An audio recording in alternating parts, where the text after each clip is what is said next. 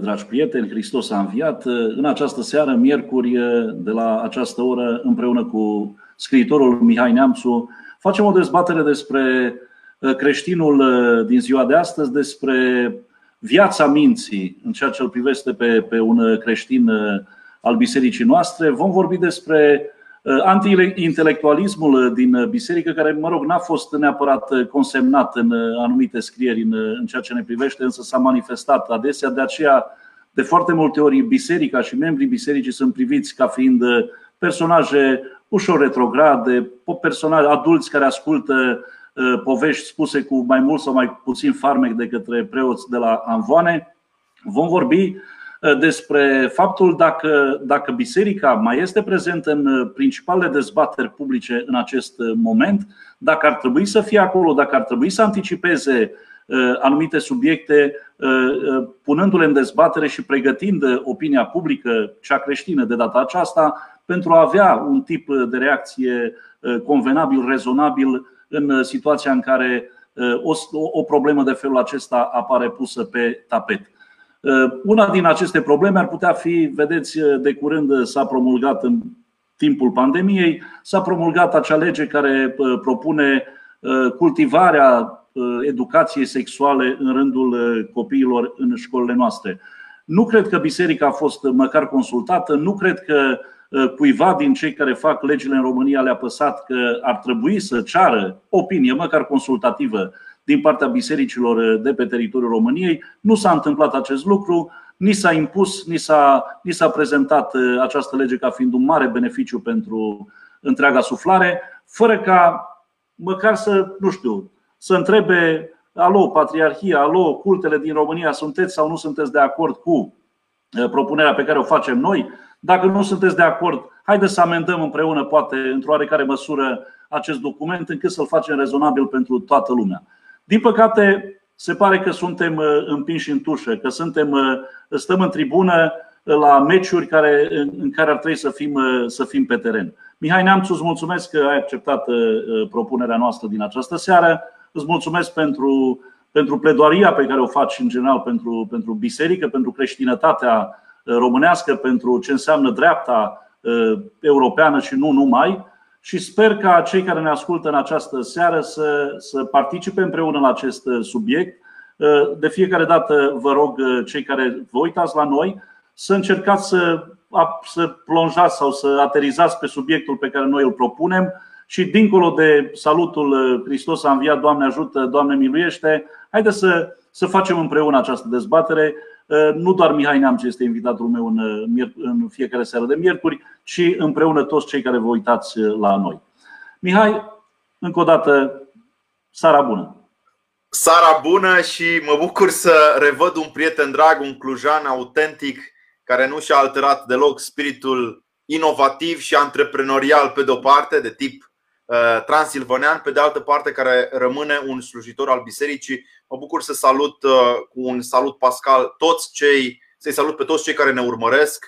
Hristos Anesti, uh, Christ is risen. Într-adevăr, vă fac o mărturisire în următoarele zile. Abia aștept să îmi întâlnesc prietenii pe care n-am putut să-i, să-i văd în noaptea de Paști, să ciocnesc un ou chiar dacă cu întârziere și să, să le spun și lor Hristos a înviat. Acum, când stau de vorbă cu cineva care poartă numerele măritului împărat Constantin, pentru că Dinu vine de la Constantin, este un diminutiv foarte elegant, care mă amintește și de scriitorul Dinu Pilat. I-am spus povestea de dragoste în uh, Vârstele iubirii, o carte pe care o recomand tuturor. E bine, mi este foarte greu atunci când vorbesc cu un om care poartă numele acestui patron al Europei, că asta a fost Constantin cel Mare, născut, uh, dacă nu mă înșel, la Niș, în Serbia de astăzi, proclamat uh, rege, eh, împărat, iertați-mă, după ce tatăl său a fost proclamat general la York, mi este foarte greu să neg faptul că creștinismul are o vocație publică. Până la urmă, cu uh, toți cei care ne ascultă, aș vrea să discutăm despre această dublă dimensiune a existenței noastre. Există o mărturisire lăuntrică pe care o faci când pășești în altar, atunci dacă ești preot sau atunci când ești chemat uh, duminica la liturghie, pășești da, dincolo de, de naos, uh, ești în, uh, în spațiul acesta cultic și uh, trăiești o relație intimă cu Dumnezeu și după cum uh, noi toți cei care ne rugăm, fie cu rugăciunea lui Isus, Doamne Iisus Hristos, Fiul Dumnezeu, miluiește-mă pe mine păcătosul, fie cu rugăciunile din, sigur, tipic, noi întreținem această relație intimă cu Dumnezeu. Dar dincolo de această relație intimă și personală cu Dumnezeu, care să, să sperăm că este cât mai bogată și mai autentică, există cealaltă dimensiune publică a mărturisirii, pe care însă nu toți ne o asumăm. Nu ne asumăm, uh, dragă părinte, întrucât astăzi trebuie să recunoaștem, există riscuri. Da? Și hai să începem cu, cu intelectualii pe de-o parte și cu politicienii pe de altă parte. Sunt două specii de creștini pe care le cunosc mai bine. Nu e simplu astăzi să fii uh, om politic creștin în Parlamentul European sau în Parlamentul Român. De ce?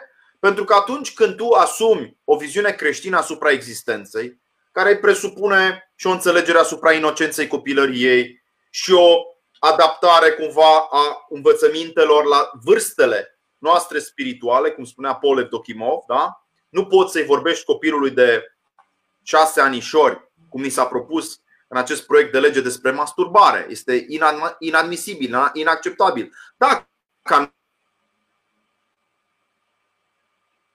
anumite păcate, dar una este să discuți cu un om de 16, 17, 18 ani, alta este să discuți cu un copil, un copilaș chiar de 5-6 anișori. Prin urmare, când ești un politician creștin în uh, Parlamentul European sau în Parlamentul Român, român riști să fii ușor enervant pentru unii, incomod, cu siguranță pentru mulți și chiar să uh, îți periclitezi cariera. Pentru că hai să recunoaștem orice profesie se face astăzi pe baza unor prognoze, pe baza unor analize și dacă tu începi o carieră, să spunem, politică, te gândești că și peste 10 ani ai vrea să faci ceea ce faci acum. Ori dacă tu îți asumi aceste valori creștine în spațiul politic, precum a făcut-o Constantin cel Mare, riști să devii foarte mic în anumite partide politice. Acum 60-70 de ani, dați-mi voie, părinte, să vă reamintesc, existau creștini asumați în spațiul european și nu oricine, ci cei care au făcut Europa Unită.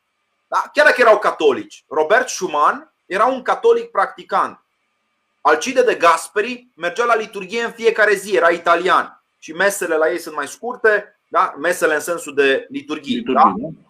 Slujbe de 45 de minute. Omul ăsta era prezent în fiecare dimineață, de la ora 6 la ora 7, la o mesă în limba latină, îi scria prietenei lui, iubitei lui în anii 30 despre experiențele sale spirituale și a fondat Europa. Merge mai departe. Konrad Adenauer, tată a șase copii, primar al orașului Köln, unde avem superba catedrală, toată lumea o știe. Omul acesta a fost fugărit de către naziști, a supraviețuit perioadei teribile a Germaniei naziste, a ieșit practic din anonimat după 1947, a participat la procesul de denazificare a Germaniei și creștin fiind, da, la 60 și ceva de ani, s-a exprimat în spațiul european ca un catolic vertical.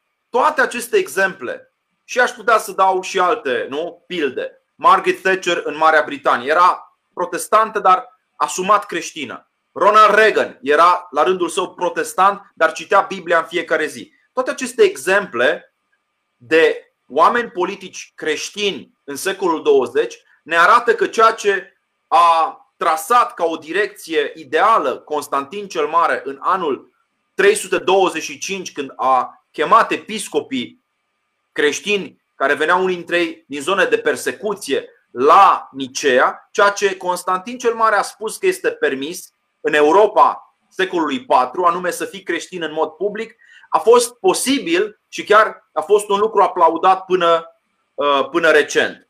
De o vreme, mi se pare. Ce s-a întâmplat, Mihai, între timp? Adică unde, unde s-a. Pentru că timp, timpul pe care tu îl evoci cu Adenauer, cu, alt, cu Margaret Thatcher, cu alte personaje, cu Reagan, nu sunt timpuri atât de îndepărtate, adică s-au întâmplat lucrurile acum câteva zeci de ani. Ori într-un, într-un interval atât de scurt să se întâmple un, un, un switch atât de radical, atât de dramatic, încât astăzi a pronunța uh, cuvântul lui uh, Mântuitorului sau să-l pomenești pe Isus în spațiu public, aproape că, uh, mă rog, ești privit cu toleranță pentru că nu mai aruncăm cu pietre, nu mai delapidăm, nu mai, nu mai, nu mai la, așa, nu mai Nu, la, nu mai lapidăm, nu mai lapidăm, lapidăm. Da, nu mai lapidăm și nu mai ardem pe rug și nu mai torturăm, că asta nu mai fac intelectualii progresiști de astăzi, dar te izolează. A vorbit în universități despre marca ta spirituală și anume una creștină, te face, te, te, te împinge imediat în, în plan secund. Devii un ciudat, un straniu. Ce s-a întâmplat? Ce metabolism straniu a putut să prefacă în acest fel societatea încât ceea ce era pivotant pentru, pentru valorile societății, că era ea politică, socială, să devină atât de, atât de cum să spun, iritant, de, de, de, de agasant în, în, în spațiu public pentru a, a mai vehicula astfel de, de gânduri? Păi, sunt două fenomene care se petrec cu noi înșine. În primul rând, dragă părinte, știm și noi în viața noastră spirituală că dragostea cea din tâi, dacă nu este cultivată, se răcește. Orice iubire riscă la un moment dat să se stingă. E un fenomen spiritual cu care noi suntem uh, familiarizați din lecturile filocaliei, din textele sfinte, din Biblie. Știm că dragostea cea din tâi trebuie reaprinsă. Dragostea cea din tâi este chiar o imagine din Apocalipsă, din cartea nu uh, descoperirii lui uh, evanghelistului Ioan. Dar pe lângă fenomenul spiritual al răcirii, da? unei identități, unei conștiințe, există și un alt aspect despre care merită să vorbim, anume ostilitatea explicită pe care marxismul, pe care ideologia aceasta colectivistă, egalitaristă a lui Karl Marx a exprimat această ostilitate de-a lungul mai multor secole. Și noi am fi crezut că i-am biruit pe comuniști în 1989, dar n-am luat aminte asupra faptului că ei s-au repliat. Unde? Exact acolo unde se formează viitoarele generații, anume în universități.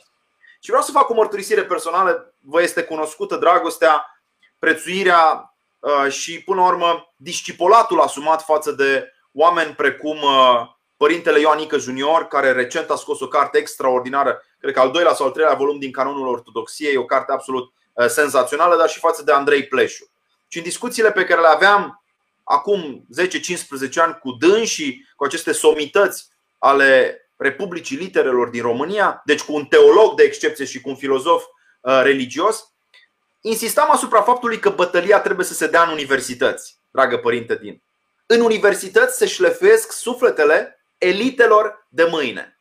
În universități, la facultate de drept, vom forma în continuare, cum am format și până acum, sufletele celor care vor deveni judecători, deci magistrați, care vor deveni poate Uh, membri ai Curții Constituționale, deci care vor arbitra chestiuni esențiale pentru destinul nostru comunitar, care apoi uh, vor deveni procurori sau care, uh, de ce nu, vor lua calea avocaturii. În facultatea de filozofie, pregătești și modelezi conștiința celor care la liceu da, îi antrenează pe elevi într-un dialog despre trup, suflet și dacă materialismul va birui împotriva, să spunem, valorilor spirituale, e și pentru că filozofia nu mai e creștină. Și așa mai departe. Toate aceste ramuri ale universităților europene din 1968, ca să răspund la întrebare, ce s-a întâmplat? Din 1968 încoace, de la Revoluția Culturală a anului 1968, s-a numit nu, Revoluția din mai 1968, intelectualii europeni, intelectualii occidentali în genere, pentru că e vorba și de intelectuali americani, au renunțat la valorile creștine și au îmbrățișat un soi de relativism sau de nihilism pe care îl întâlnim și astăzi în, uh, în spațiul public, anume, da, ești creștin, e un punct de vedere, dar nu e un punct de vedere superior unui alt punct de vedere. Și pe acest fond aș spune, ca să închei răspunsul, de relativism moral, etic și epistemologic, fără să sună prețios, dar e un relativism tare, s-a născut o nouă generație de dascăli, jurnaliști, diplomați, formatori de opinie care realmente nu cunosc creștinismul. Aproape că nici nu le poți reproșa acest lucru. Dacă vă vine să credeți, sunt profesori de filozofie astăzi cărora le pot spune Evanghelia după Ioan și ei nu știu cu ce să o asocieze. Ei nu știu că începutul Evangheliei după Ioan include faimoasa frază La început a fost cuvântul. Prin urmare, pentru ei creștinismul este la fel de străin ca adevăr revelat cum ar fi budismul. Pentru cine? Pentru elitele intelectuale ale Europei de astăzi. Bun. Și trebuie să lucrăm în acest sens. De ce, de ce au ajuns acești oameni care odinioară erau copii, creșteau în brațele bunicilor, care încă mai împărtășeau valori creștine? De ce am ajuns ca un copil care, iată și astăzi, în școlile din România, unde se predă religie? Însă acolo facem exerciții de memorare, cine au fost fiii lui Avram, care au fost datele sinoadelor ecumenice, facem exerciții de, de memorie, eventual de memorie scurtă. Și nu facem, nu invităm la, la gândire, nu invităm la antrenament al minții, nu invităm la a, a vedea fenomenul creației cu argumente pe care poți să le furnizezi, de la argumentele fizici la ontologice și așa mai departe, adică să investi pe oameni să gândească încât să înțeleagă că relația cu Dumnezeu nu e o, nu e o poveste. Noi l-am mitizat, noi preoții l-am mitizat în mare măsură pe Dumnezeu, încât uh, toată lumea credea că e un Dumnezeu cu barbă albă, că Dumnezeu e cineva așa bonom și relația noastră cu El e o relație cumva de tip sentimental. Deși Dumnezeu ne spune să-L iubești pe Dumnezeul tău din toată inima ta, din tot sufletul tău, din tot cugetul tău, adică din toată mintiuca ta și din toată puterea ta. Ori relația pe care noi și noi preoți, în general de la Anvoane, o promovăm în rândul credincioșilor, este una de tip sentimental. Adică e un set de sentimente pe care îl schimbăm cu Dumnezeu. Dumnezeu e un sentimental în raport cu, cu noi și cam la asta se limitează relația noastră. Noi chiar avem pricezne pe care le cântăm în Ardeal, de exemplu. Să faci o Iisuse din inima mea. N-am auzit nicio priceaznă în care să auzi să faci o Iisuse din mintea mea. Dumnezeu e o iubire uh, rațională, suprarațională, cum vrei, dar ne vrea în egală măsură dacă ne spune să-L iubim din toată inima. Hai să-L iubim din toată, cu toată mintea noastră. Ori mintea noastră presupune logică, presupune antrenament, presupune o viață uh, a ei. Adică o relația noastră o viață spirituală pe care astăzi științele o descoperă din ce în ce mai mult. Uh, excelentă provocare și superbă pledoaria, pentru că, într-adevăr, uh, Hristosul care s-a făcut trup nu? și care a uimit deopotrivă elitele, anume magii, nu? pentru că magii erau cititori în stele și oamenii simpli, și mă refer la păstori, da?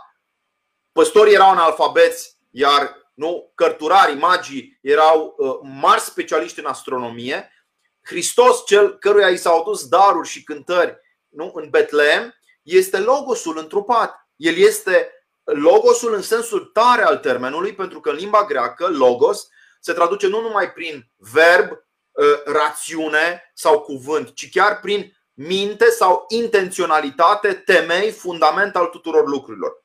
Ortodoxia, de pildă, ani de zile a insistat asupra acestui element ă, logocentric, îmi vine să spun.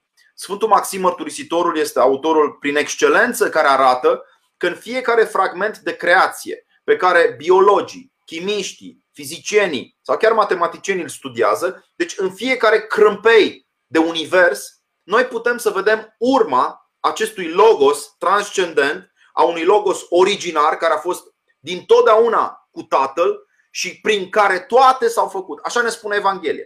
Dacă noi am recuperat această dimensiune cosmologică și slavă Domnului, autor senzațional, uh, invitatul nostru în zilele următoare la școala Neamțu este chiar Sorin Adrian Mihalache. Cei care doresc să afle mai mult pot să ne scrie la cursuri arond uh, vocea libertății.ro Acolo pot să intre în legătură cu, cu acest fabulos uh, apologet al, al creștinismului contemporan. E bine, Adrian Mihalache, Sorin Adrian Mihalache, diacon Uh, uh, și matematician deopotrivă, mă amintește de Pavel Florenski de odinioară, el uh, în cursurile sale ne spune foarte limpede, prin cuvânt toate s-au făcut. Deci și făptura umană a fost făcută și șlefuită prin cuvânt și creația lui Dumnezeu, universul a fost, a fost, a fost creat prin, prin cuvânt. Ori această amprentă a logosului ne obligă să le spunem partenerilor noștri din spațiu public, celor care astăzi apără știința în mod special, că pe noi nu ne sperie știința. Pentru că nici pe Sfinții Părinți nu i-a speriat știința. În secolul IV, dacă te uiți la Vasile cel Mare, la Grigorie de Nisa, la Grigorie Teologul și mai târziu chiar la Augustin, vei vedea un dialog absolut necomplexat cu cele mai importante științe umaniste da? sau științe exacte ale vremii. Da? Aritmetică era implicată într-o teorie a muzicii la Augustin. Cosmologia din Hexaimeron, din comentariul la Hexaimeron, are uh, referințe precise la teoria stoică asupra logosului. Toate aceste lucruri ne spun că teologia de secol 21 trebuie și ea să relanseze dialogul cu științele, așa încât, dragă părinte Dinu, în spațiul public, creștinismul să se afișeze așa cum el a fost dintotdeauna. Un creștinism senin, un creștinism integral, un creștinism asumat și un creștinism al sintezelor. Nu doar inima, ci și mintea, dar nu doar mintea într-un sens scolastic intelectualist, ci și sensibilitatea, lăuntricul, uh, spațiul lăuntric al, al nostru. Cel mai uh, interesant din, din acest punct de vedere, autor contemporan, mi se pare John Lennox. El este, din câte știu eu, anglican și uh, reprezintă pentru mine acest autor care nu e ortodox, proba că în Universitatea de la Oxford, da, Universitatea Oxford, cineva care îl mărturisește pe Isus Hristos, dar în același timp este un excepțional om de știință, e totuși până la urmă acceptat. Și în România, o să spun asta, avem intelectuali de v- la vârf. Un, unul îți este, cred că, cunoscut, Adrian Papahagi, un eminent filolog la Cluj, care predă la catedră Shakespeare, predă la catedră istoria evului mediu și alte lucruri importante pentru cei care merg la litere, dar în același timp îl mărturisește pe Hristos. Și în România, vreau să spun, poți să-ți faci meseria de savant, universitar sau nu, intelectual public, mărturisindu-l pe Hristos. Încă se poate. Încă se poate, sună, sună amenințător cumva, adică ghicim undeva în proximitate o restricție și mai mare, tu ce, tu ce intuiție ai? Adică dacă astăzi mai putem vorbi, priviți totuși fiind așa cu oarecare îngăduință, lasă să vorbească și dânsii ce să le faci, suntem liberi cu toții, crezi că se va, se va, se va suprima și acest uh, drept de a vorbi, de a exprima astfel de idei în, în spațiu public în curând? Pentru că da. e statul uh, societății occidentale, mi-amintesc că eram la un moment dat într-un restaurant în Cluj uh, și cu comesenii vorbeam despre Evanghelie, despre Isus Hristos și două doamne care erau la o masă alăturată, am văzut că aruncau privire așa, cumva nedumerite. La un moment dat s-au cerut dacă, dacă se pot muta la masa noastră, s-au mutat și ne-au spus în Canada, acolo de unde noi venim, să discuți despre lucruri de genul acesta, care sunt strict personale, să discuți în spațiu public, e absolut cumva ofensator, e lipsit de, ești lipsit de maniere. Dacă vorbești tare, cu toată gura, nu strigând, evident, nu urcându-te pe masă, nu făcând prozelitism, despre despre Hristos. Mi s-a părut ciudat și am întrebat, dar de ce? Pentru că creștinismul a cultivat intoleranța, îmi spunea. I-am dat câteva argumente arătându-i că, de fapt, un spațiu mai al îngăduinței decât spațiul creștinătății n-a existat niciodată în nicio cultură religioasă de până, de până acum. Pe semne că, da, devine o treabă absolut personală, lumea a înțeles, a, a acceptat că a, a vorbit despre credința ta, trebuie să o faci poate nu pe Facebook, ci față în față cu Mihai Neamțu, dacă au amândoi chef să împărtășească idei de felul acesta, dar cam atât. E o, e o treabă gospodărească credința ta, e o treabă uh, personală. Crezi că spațiul românesc va, va fi și el, uh, eu spun că angrenat de, de, o asemenea, de o asemenea presiune care vine din, din spațiul omului nou, pentru că omul nou așa cum spuneai tu la, la, la începuturi, a reușit până la urmă. Omul nou e omul celor care, care, care s-au născut, să spunem așa, sau s-au cristalizat ca și caracter după 30 de ani, iată, de la, de la Revoluție. Omul nou, omul nou a reușit. Deci, da.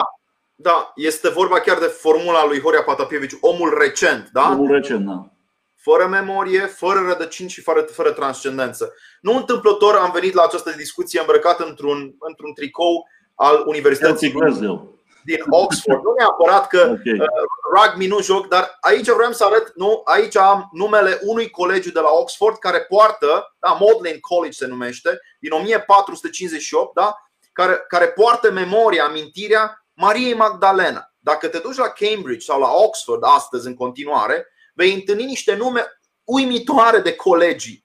St. Andrews, Sfântul Andrei, Jesus College, da? Colegiul lui Isus, Jesus Lane, da? Cărarea lui Isus. Vei întâlni Christ Church College, Trinity College. Referințe la Sfânta Treime, referințe la Isus Hristos, da? King's College deopotrivă, să nu uităm de King's College, da? Deci toate universitățile occidentale construite timp de 800 de ani au presupus dialogul între rațiune și credință, între revelația lui Dumnezeu în Biblie, Cartea Cărților, Sfânta Scriptură și revelația lui Dumnezeu în Cartea Naturii. Dumnezeu nouă ne vorbește în fel și chip. Dumnezeu când noi am închis Biblia și nu mai studiem, totuși ne vorbește printr-un apus de soare sau printr-un răsărit de soare sau printr-o voce de copil da? sau printr-o uh, frumusețe, printr-o epifanie da? A, a unei primăveri da? care, care te inundă prin câmpul acesta vizual, prin verdele acesta crud, uh, poetic și, și revelator. Dumnezeu îți vorbește fie prin, repet, natură, fie Uh, prin conștiință, fie chiar prin scriptură, dacă ești un creștin matur și uh, asumat. Dacă Bun, însă. Dar, dar ce, ce era posibil la 1438 sau cât scrie pe tricoul tău, uh, Mihai, uh, dacă să spunem am face exercițiul ăsta astăzi, încât uh, o universitate, un liceu, uh, o școală de stat din România ar pune că nu știu, așa a stabilit uh, Consiliul Profesoral să-i spună Sfântul Andrei uh, îți poți imagina cam care ar fi reacția presei eh, majore din România? Și nu numai.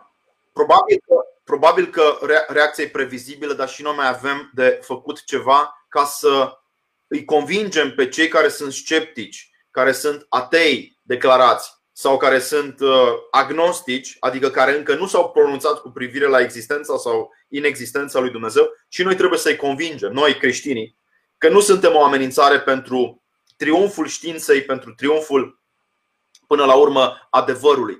Ceea ce de fapt ne-a revelat, și dacă îmi permiteți, o să vorbesc puțin și de această, această pandemie care a scos la iveală niște chestiuni esențiale. Ceea ce a revelat această teribilă experiență a umanității, 3 miliarde, poate 4 miliarde de oameni, nu doar românii, nu doar europenii, nu doar nord-americanii, americanii și canadienii, ci și indienii, ci și australienii, da? o parte din uh, chinezi, au fost blocați de acest nu, virus invizibil. Ceea ce a revelat această pandemie este faptul că în lupta cu boala, ideologia nu te ajută. Și o să ne întoarcem la întrebările multor prieteni care ne scriu despre sexualitate, educația aceasta care înseamnă mai mult îndoctrinare. Iertați-mă, curcubeul celor de la LGBT nu a salvat vieți retorica aceasta a uh, unor, unor oameni care sunt probabil frustrați, că nu le pot găsi o altă explicație pentru comportament.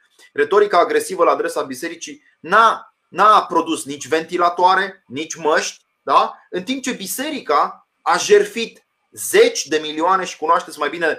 Și chiar vă rog să-mi spuneți cât a dat biserica sub raport Undeva la 20 de milioane de lei. Nu a fost da? nicio instituție din România sau, nu știu, companii private, una singură să, să facă astfel de. Microsoft, se spune. Microsoft, așa mai o televiziune, o televiziune, sigur, care, care ne-a invitat să fim liberi. Care ne-a invitat să fim liberi și care, de obicei, ia banii de la populație făcând tot felul de teledonuri și pe urmă arătând ce ispravă minunată au făcut ei. Cumva, uite, am făcut 2 milioane de euro, cine? Antena 3, să mă ierte.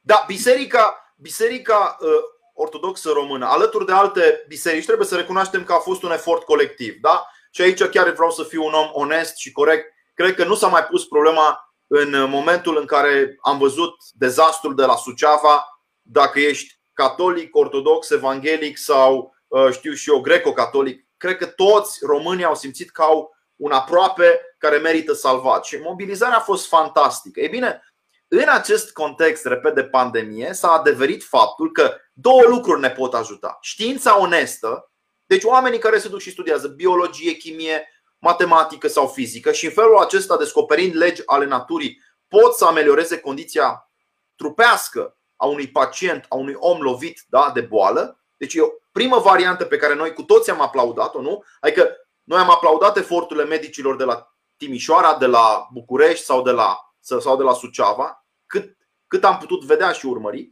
Și a doua variantă sau a doua formă de ajutor, pe lângă cel financiar, a fost ajutorul terapeutic spiritual extraordinar și știu că ați făcut parte din acest cor uh, admirabil de preoți și a fost și părintele Ioana, uh, dacă nu mă înșel, uh, și părintele Necula și părintele Visarion Alexa și alți preoți pe care îi voi nedreptăți dacă nu, nu, nu-i menționez, bineînțeles, mă gândesc la părintele patriarh Daniel, mă gândesc la părintele, la, la părintele episcop, așa mă exprim eu ca Nardeal, Ignatie, la înalt preasfințitul Teofan, oameni care în această perioadă au oferit o susținere spirituală credincioșilor esențială, pentru că omul n-a fost făcut să fie singur și cu toate astea ă, milioane de oameni au fost însingurați. Deci, ca să răspund la atacurile seculariștilor, da? noi am făcut două lucruri. În plan material, noi creștinii, am dat bani, am sprijinit efectiv, nu cu vorbe, ci cu, ci cu banul văduvei,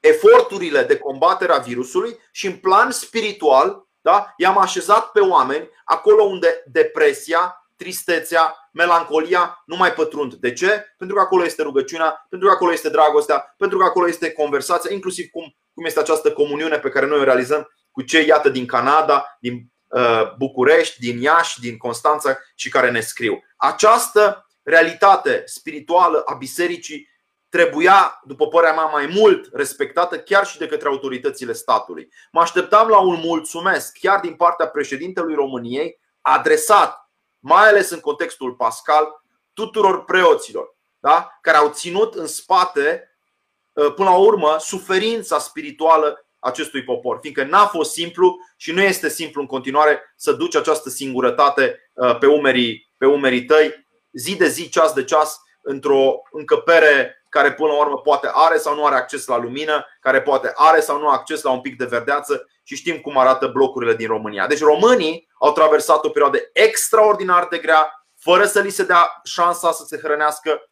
spiritual, fără să aibă șansa să participe la liturghii, fără să li se dea dreptul să meargă să ia lumina de Paști. Și iată, într-un târziu, da, primim și noi o mângâiere. Bine că vine și ea acum, dar cred că mai mult putea fi făcut pentru ca această contribuție senzațională a bisericii să fie recunoscută.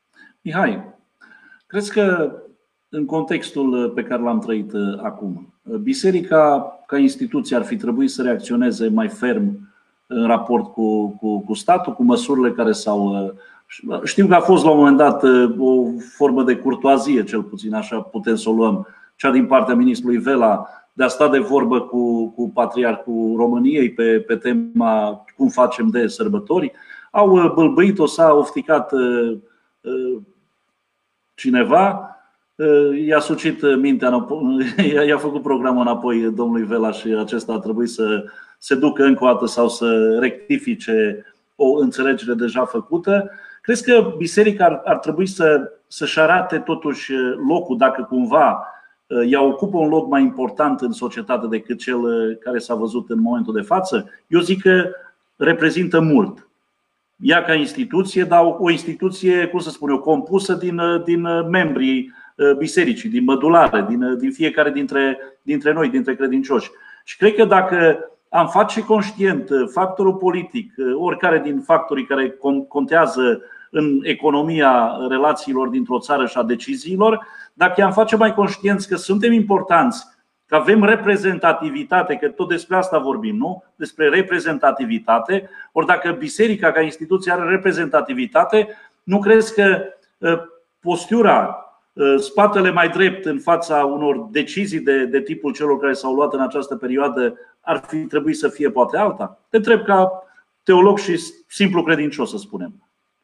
Absolut. Uh, întotdeauna am crezut că vocea profetică a laicatului, în primul rând, fiindcă biserica e compusă în primul rând de, de laici, nu? Sunt milioane de laici care uh, rostesc acel faimos amin, nu? La, la doxologia unui preot sau diacon. E bine, eu am crezut mereu că vocea profetică a laicilor trebuie auzită mai des. Ce înseamnă voce profetică? Este vocea prin care tu îi amintești celui care te guvernează temporar că el nu are stăpânirea asupra sufletului tău. Tu îl respecti în calitate de autoritate, până la urmă, pământească, ca orice cezar, el primește din partea noastră taxele, dar faptul că el primește taxele nu înseamnă că el primește și sufletul nostru. Felul în care uh, statul s-a raportat la biserică, mie mi s-a părut într-adevăr bizar. Și vreau să fiu foarte explicit. Ni s-a spus vreme de 8 până la 10 săptămâni că aglomerațiile din supermarketuri, da, din aceste magazine, sunt justificate pentru că e o nevoie imperativă, nu știu, să cumperi,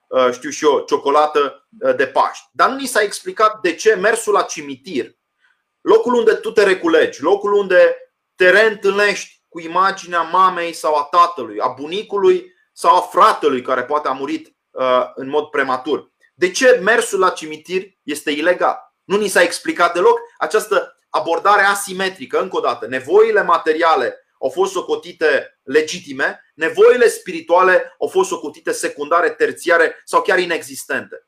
De aceea, cred că da, biserica, la întrebarea pe care ați pus-o, părinte, răspunsul este simplu și fără echivoc, biserica trebuia să ceară statului cele cinci puncte pe care să le respecte biserica, da? Ca, ca slujbele să se desfășoare în continuare în prezența unor, uh, unor laici. Pentru că până la urmă, noi am asistat la o cea mai gravă anomalie liturgică în ultimii, ultimii 300, 500, 1000 de ani, liturghii fără credincioși. Lucrul ăsta nu a existat niciodată în istoria creștinismului. Nici măcar Ceaușescu a decis să, să rupă anumite, anumite părți din biserică, să dărâme câteva biserici, dar nu a interzis cultul. Deci, ideea că tu vii și modifici până la urmă fiziologia spirituală a trupului biserici și ceea ce scrie în cartea apostolilor, anume că toți creștinii de la începutul se strângeau la oaltă pentru a citi scripturile, pentru a lăuda pe Domnul și pentru a frânge pâinea. Faptul că ție ți se spune astăzi că pâinea nu mai trebuie frântă pentru credincioși, ci doar pentru preoți, este din punctul meu de vedere o intruziune nejustificată a statului în viața, în viața bisericii. Ce treabă are un birocrat pe care eu îl plătesc cu nevoile mele spirituale. Și nu vreau să fiu socotit, fiindcă nu e cazul. Uh, mă trădează prea mult, uh, cum să spun eu, faciesul și profilul destul de monden pe care îl asum adesea. Deci nu vreau să joc rolul fariseului care spune că nu poate trăi, uh, vezi, Doamne, trei săptămâni fără să se împărtășească. Dar cunosc oameni spirituali care au o, o relație atât de intimă cu potirul, încât dacă tu le iei trei săptămâni la rând accesul la Sfânta Împărtășanie, ei suferă, așa cum suferă poate un uh, microbist că nu se duce la echipa, uh, să-și vadă echipa de fotbal uh, și încă o dată în plus. Deci, este vorba despre o abordare, din punctul meu de vedere, din partea statului nejustificată. Mai mult decât atât, simt o notă protestantă și protestatară din partea actualului președinte al României atunci când vorbește despre ortodoxie. Claus Iohannis nu înțelege ortodoxia. O să fiu explicit. Avem voie să fim liberi. Nu știu dacă avem Evident voie. că da. Evident. Am dreptul ăsta. Pe canalul e ultima întâlnire în cazul acesta, dar prefer să fie ultima întâlnire. Dacă nu suntem liberi, uh, Eu să spun cu respect pentru președintele României, care este președintele tuturor uh, românilor și față de oficiul prezidențial am, am în continuare respect. Dar eu cred că domnia sa nu înțelege ortodoxia. Domnia sa nu înțelege bucuria pe care o trăiesc creștinii în noaptea de Paști. În cazul meu este o bucurie fondatoare, pentru că eu fără imaginea acelor lumini care pleacă de la altar, veniți de luați lumină, da? Și noaptea aceea de Paști, care rămâne în amintirea oricărui copil de la 6-7 ani, este memorabilă tocmai pentru că ea se răspândește cu viteză da, de la un credincios la altul, recompunând imaginea primară a misiunii creștine în Mediterana. Eu când văd luminile care pleacă de la altar, parcă îl văd pe Sfântul Pavel, da? cu făclia aceea nu a cuvântului, mergând la Tesalonic, la Atena, nu? în Efes, la Roma și distribuind această lumină pascală în cât mai multe comunități și în doar 30 de ani uh, reușind să împânzească toată Mediterana cu această bucurie pascală nu a mărturisirii lui Hristos cel înviat. Ori când tu mie mie în noaptea de Paște această bucurie, eu, eu am trăit cea mai tristă zi din viața mea anul acesta. Cea mai tristă zi din viața mea a fost anul acesta. Știți de ce? Fiindcă n-am văzut luminile de Paști. A fost, a fost mai trist decât, nu știu, în perioada comunistă în care uh, știam că suntem persecutați, dar ne șopteam unii altora, da, Hristos a înviat. E bine, faptul că tu nu înțelegi dimensiunea ritualică, mistică, inițiatică pe care o are o slujbă pascală, nu te scuză. Eu nu ți-am cerut uh, să, să interpretezi ortodoxia. Eu ți-am cerut mie să îmi respect dreptul constituțional la liberă exprimare. Și încă o dată zic, ai putut permite zecilor de mii de români, sutelor de mii de români să meargă să facă shopping, să cumpere nu știu câte zeci de mii de medicamente la farmacii. Am înțeles. Electrocasnice, magazine de tot felul erau deschise care, mă rog, nu cred că era ca să mergi să-ți mai cumperi un frigider sau să-ți mai cumperi ă, magazine care vindeau electrocasnice de pildă, erau deschise și spun, bă, ok, dacă astea sunt deschise și poate să hălăduiască lumea prin, ă, prin ele, să-și ia televizoare, să-și ia tot felul, răspunzând unor nevoi, care erau nevoile lor până la urmă. Da? Ori Isus secular nu are cum să înțeleagă acela care crede doar în postmodernism și în naturalismul științific nu are cum să creadă că tu ai nevoi, că tu te hrănești nu doar cu pâine, așa cum spune Hristos, că te hrănești cu altceva. Da? Ori acela care nu experimentează acest lucru nu are cum să, să spună, băi, de fapt eu îl privesc cu adevărat pe omul ăla de ceva. Ei sunt convins că nici în clipa de față nu cred cu adevărat că ne-au lipsit pe cei care nu puteau, credincioșii noștri care nu puteau să ajungă în biserică să se împărtășească, că i-au lipsit cu adevărat de ceva. E ca și cum ai spune, domnule, eu nu am citit o carte în viața mea, poate să ardă toate bibliotecile din lume. N-am nicio suferință. Și nu o să înțeleg niciodată că ăia care ă, trăiau ă, citind, hrănindu-se în felul acesta, au o mare suferință. Cam asta cred că s-a întâmplat în momentul de față. Da, ce spui. Eu o să spun ceva pentru un ă, pre- președinte al României care este luteran, nu? de confesiune. Ar trebui să fie limpede, pentru că Martin Luther, că ne place, că nu ne place teologia luterană, da? a avut acest zel de a distribui oamenilor simpli cuvântul. Da? A tipărit Biblia în limba germană nu? și cu ajutorul mașinăriei lui Gutenberg da? a reușit să o distribuie în zeci de mii, sute de mii de exemplare uh, de-a lungul unei vieți. Ceea ce arată că omul da, înțelegea importanța misiunii, importanța transmiterii și a prezenței cuvântului ca hrană spirituală pentru o nevoie spirituală. Măcar atât putem spune că fondatorul nu, uh, luteranismului înțelegea nevoia spirituală. Eu cred că s-a uitat prea devreme faptul că, culmea în țara lui Mircea Eliade, da? că omul, că omul este o ființă verticală, că omul se hrănește cu simboluri, nu doar cu uh, hrană și cu, mă rog, carbohidrat sau proteină. Omul se hrănește cu simboluri. De Paști în 1992, regretatul rege Mihai, maestatea sa, regele României, a venit purtat pe brațe de studenții de la Universitatea București și a strigat în gura mare, în această superbă piață a universității, da, către o mulțime de aproape un milion de, de oameni, de credincioși, Hristos a înviat. A fost un simbol. Regele a hrănit da, cu un cuvânt scurt, da, a hrănit mulțimile, așa cum Isus hrănea mulțimile în, în, în, în perioada în care el făcea misiunea, ba la Capernaum, uh, ba mai spre Ierusalim. Deci, eu cred că avem exemple nenumărate de lideri spirituali, de la Carol I, care a dus sintagma în spațiul românesc nihil sine deo și care era neamț. Nu știu de ce.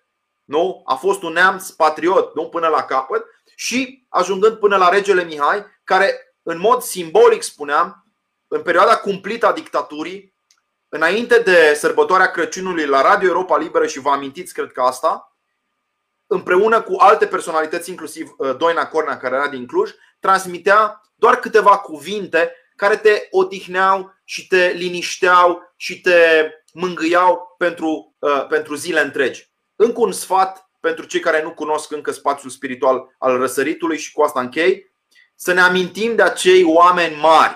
Unul era Ava Arsenie, membru al Senatului Roman. Membru al Senatului Roman din capitala, nu? unde Iulius Cezar a visat cum să construiască un imperiu. E bine, oameni ca Ava Arsenie, lumești, plini de preocupări pentru chestiunile mundane, la un moment dat au parcurs, oameni ca el, au parcurs sute și mii de kilometri ca să întâlnească un avă, un părinte spiritual, un maestru, punându-i o singură întrebare, că aici vreau să ajung, anume, dă-mi un cuvânt, avă, Dă-mi un cuvânt. Pentru ce ai venit tu 500 de kilometri, 1000 de kilometri, 2000 de kilometri pentru un cuvânt? Și atât de puternic putea fi acel cuvânt, mă gândesc la Evagrie, care în Constantinopol era destul de aventurier și care atunci când s-a întâlnit cu Melania a primit un cuvânt, unul singur, care a schimbat viața. Deci nevoia spirituală de a te întâlni cu Dumnezeu, de a te întâlni cu sfinții lui, de a te întâlni cu aleșii lui, este o nevoie la fel de legitimă ca orice altă nevoie. Ba mai mult o să spun că fără aceste nevoi spirituale noi nu suntem oameni, suntem doar niște vite, vite furajate. Iar lumea în care doar nevoile materiale sunt luate în calcul este China comunistă de astăzi. Da, în China comunistă, unde materialismul uh, marxist dialectic a rămas la putere, fără nicio urmă de pocăință pentru morții din războiul uh, cultural al lui Mao împotriva țăranilor sau împotriva tibetanilor sau împotriva creștinilor, în China de astăzi, da, trebuie să te mulțumești cu un apartament, cu un telefon mobil și cu mâncarea de zi cu zi. Dacă vrei să citești Biblia, dacă vrei să mergi la biserică, îți trebuie o, o permisiune specială uh, a poliției, a miliției sau uh, chiar a Partidului Comunist. Ori lucrurile astea sunt înfricoșătoare când te gândești că ele se petrec în România anului 2020. Bun. Uh, în consecință, ar trebui să ne poziționăm poate mai, mai ferm în raport cu cezarul. Vreau să-ți dau nuție celor care ne urmăresc un text care Uh, arată de unde e granița, să spunem, uh, până unde putem imixtiona sau până unde putem uh, merge spre celălalt și unde ar trebui să ne oprim. Iisus știi că e ispitit în, în capitolul 14 din, 12 din Marcu, e acel, acei cărturari care vin la Iisus ispitindu-l, spunându-i Învățătorile știm că spui adevărul și nu-ți pasă de nimeni fiindcă nu cauți la fața oamenilor, ci cu adevărat înveți calea lui Dumnezeu. Se cuvine a dat dajdie cezarului, au ba. Iisus știm ce răspunde. Arată-mi ă, acea monedă, efigia cuie pe a împărat. Dacă e a cezarului, dă cezarului ce al cezarului și lui Dumnezeu ce este al lui Dumnezeu. Însă, ă, de cele mai multe ori, ă, noi dăm cezarului ce al cezarului, însă iată cezarul adesea Ă, și în istoria recentă a României ă, avem această experiență. Cezarul vine și vrea și cea lui Dumnezeu. Adică îți vrea și sufletul și spune, auzi, puneți tu în paranteză nevoile tale spirituale, vezi de drum, lasă poveștile astea de îmbătat ă, bunici și treci la treabă. Fii modern, fii deschis. Auzi, în ce măsură, Mihai Neamțu, un creștin poate fi un, un, un om modern, poate fi un om actual, pentru că suntem adesea acuzați că suferim de o inactualitate așa în raport cu lumea, cu ideile, cu mersul în cosmos, cu 5G-ul, cu tot felul, cu vaccinurile. Suntem atunci când intrăm în, în, în controverse, suntem arătați cu degetul așa cumva subaltern și spune, băi, voi sunteți retrograți, voi, voi nu invocați nimic decât niște credințe băbești, niște, niște teorii dintre astea că nu sunt verificabile. Și sigur că știintismul Uh, modern uh, ne spune că dacă nu se, dacă nu, nu, nu se, se lasă palpat, nu se lasă uh, supus celor cinci simțuri, nu există. Ori realitățile, sigur, că nu tot ce, ce, ce există se vede sau nu tot ce nu există nu se vede neapărat sau se există nu se vede. În ce măsură crezi, Mihai Neamțu, că suferim de inactualitate, că suntem, suntem neabdatați noi creștinii la la lumea în care trăim? Aș spune următorul lucru. Niciodată foamea de bine, adevăr și frumos nu va fi satisfăcută de științe, de tehnologiile acestea ultra avansate. E un dincolo pe care omul îl caută și pe care nu îl găsește în utilizarea abundentă astăzi a acestor, repet, tehnologii, acestor instrumente.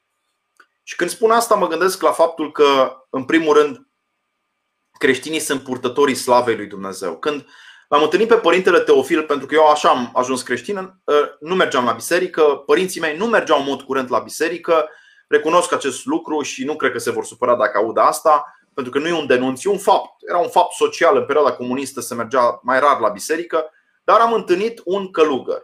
Și când m-am așezat lângă el fizic, toate neliniștile mele, toate frământările mele au dispărut, dar într-un fel fizic. Da? Deci deși el era nevăzător și știa scriptura pe de rost, părintele Teofil, el avea o stare mai mult decât condiția lui fizică, care era particulară, da, încă o dată, avea un handicap, condiția lui spirituală m-a copleșit. Pentru că ea emana, pe de o parte, o bucurie ieșită din comun, care nu putea fi bucuria unui om cu suferințe fizice. De regulă, când întâlnești un om cu un neajuns, el se plânge, nu? El e în poziția de victimă.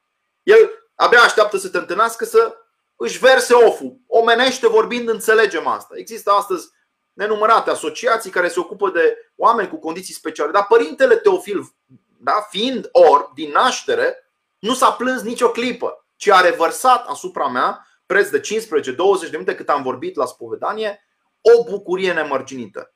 Pentru mine creștinismul este purtătorul acestei slave a lui Dumnezeu, al luminii de pe muntele Tabor, a luminii, dacă vrei, și de pe muntele Sinai, care prin zâmbet, prin căldură, prin iubire, mi se distribuie și mie păcătosului și particip și eu la această receptare a luminii și a bucuriei după măsura deschiderii sufletești. Dar dacă creștinii vor fi purtători de bucurie în lume, nu contează dacă ei sunt moderni sau postmoderni, dacă ei sunt antici sau medievali. Ei sunt veșnici prin faptul că participă la veșnicie. Cred că ăsta este secretul uh, unui creștinism actual, da? Să fie un creștinism înrădăcinat în veșnicie, nu într-un stil istoric uh, mai mult sau mai puțin uh, contemporan. Stilistica ne asumăm. Dacă astăzi se poartă un anumit tip de haină, nu cred că e o erezie să mă îmbrac într-un costum dacă astăzi se poartă costume, deși acum 100 de ani straiele țărănești cu siguranță erau mai frumoase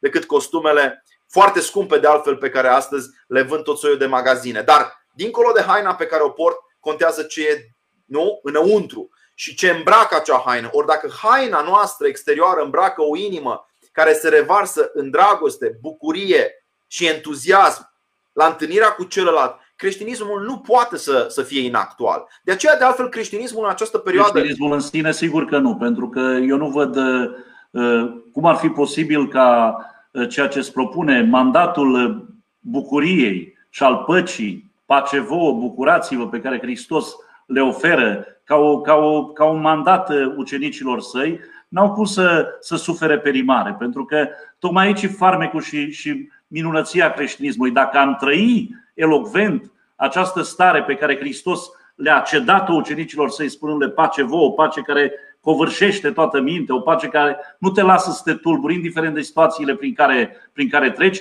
acea bucurie nu? pe care o găsesc uh, mironosițele Magdalena de pe tricoul tău la, la, la mormântul lui, uh, lui Isus, când uh, dacă odinioare erau alungați din rai, nu? acum le spune bucurați-vă.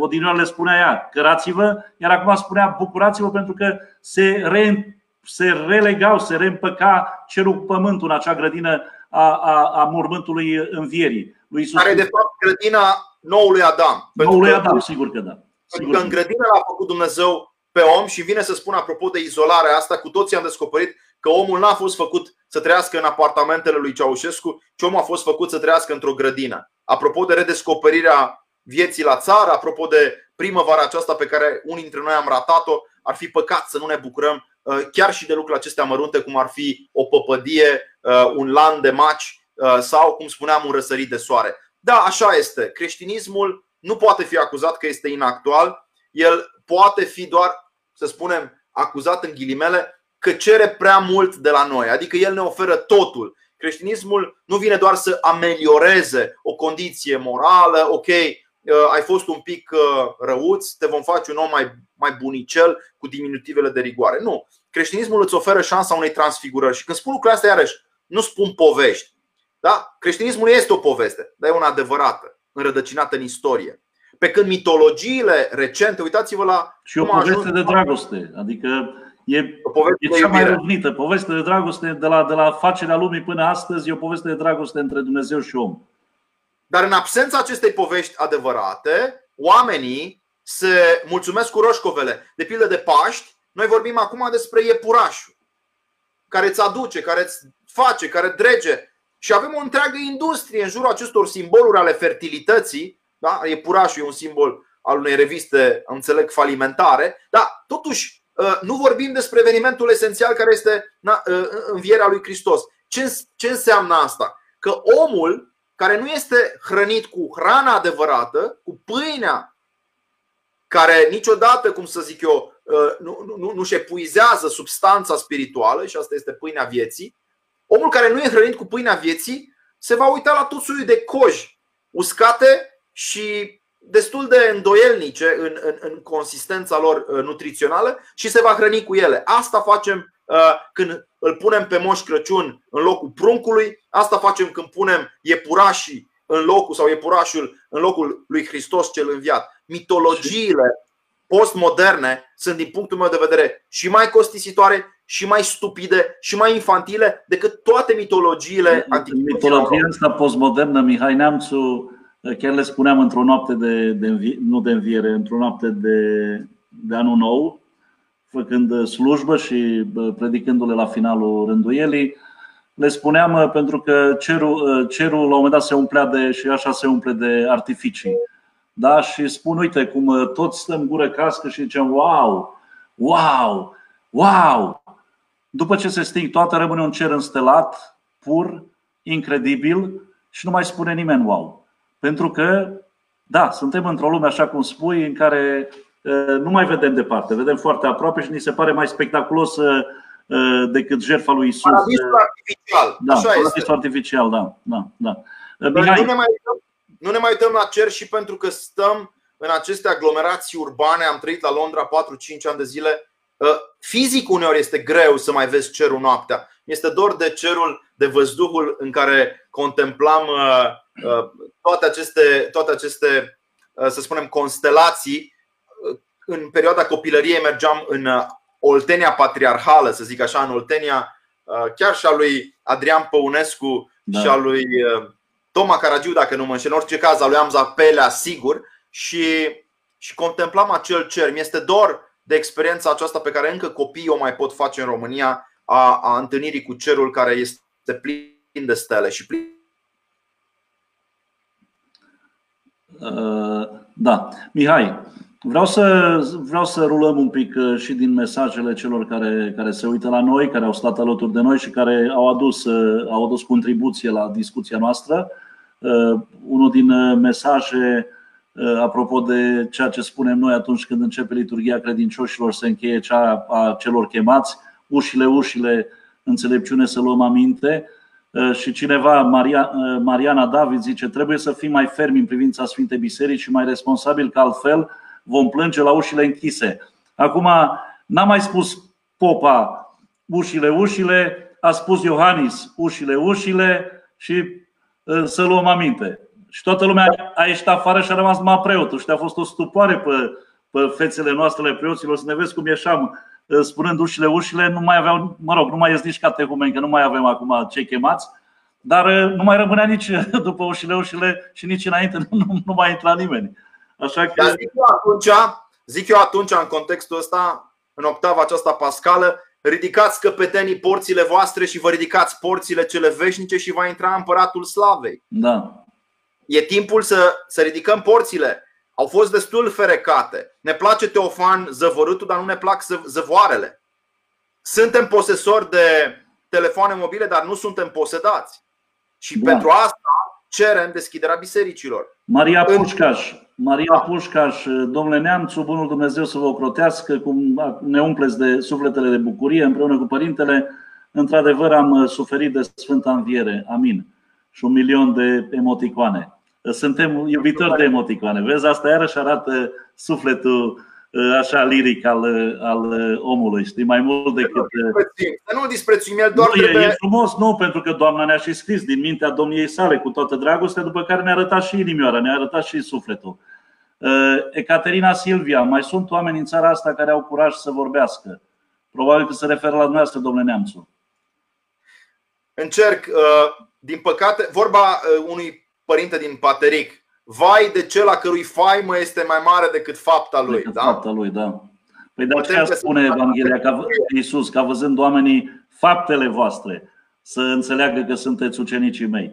Uh, Marcela Ilie, uh, stați așa că mi-a sărit rândul din nou. Da.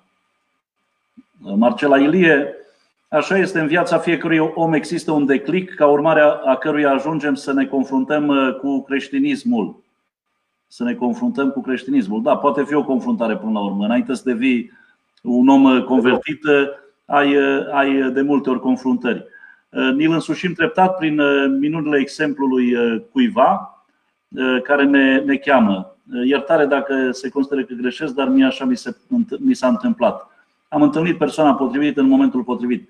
Ce ai spus tu, Mihai, și în, în siajul a ceea ce spune Marcela Ilie, mi se pare foarte important și o să te rog să-mi să-mi spui dacă așa ar trebui să stea lucrurile. Noi știm cu toții, ne numim creștini ortodoxi, cei care am fost botezați în, în cultul ortodox. Însă, foarte rar vorbim de un moment al convertirii noastre personale la, la Dumnezeu. Ca și când a fi botezat echivalează cu convertirea ta la, la creștinism. Eu personal nu cred că lucrurile stau așa. Echivalează cu deschiderea ta, cu șansa, oportunitatea de a accesa aceste resurse nemaipomenite prin Sfintele Taine, prin accesul în biserică, prin accesul la, la Sfintele Taine, însă cred personal că trebuie să fie un moment în viața ta când simți că te-ai convertit cu adevărat, că te-ai, că te-ai suprapus cumva cu ceea ce ai rostit poate de multe ori. Cred într-unul Dumnezeu, Tatăl Atoțiitorul, Tatăl nostru, care ești în ceruri. Dar le-ai spus poate adesea cu, cu, cu, cu, cu buzele mai mult decât cu mintea clară, cu o minte eh, care a, a măcinat eh, acest conținut, această informație și a metabolizat-o până la urmă și a spus da, mă hrănește, e în celulele mele, e în gândirea mea, în mintea mea, am o gândire creștină, ă, ceea ce proiectez în afara mea, cum mă port în lume, cum fac business, cum fac ă, avocatură, cum fac actul medical, indiferent ce sunt, le fac din perspectiva unui ins care, da, e purtător, ești Cristofor. Adică devii Cristofor, cred că în momentul în care ești convins de, de, de lucrul acela. De aceea cred, cred că întotdeauna Hristos și atunci când mergeau oamenii la el și spuneau, uite, rezolvă întreaba asta, îl întreba, crezi tu cu adevărat? Mă rog, a făcut multe concesii, pentru că au fost oameni care s-au dus la el și nu prea credeau. Cred, Doamne, dar mai pune de la tine ceva, că cred așa.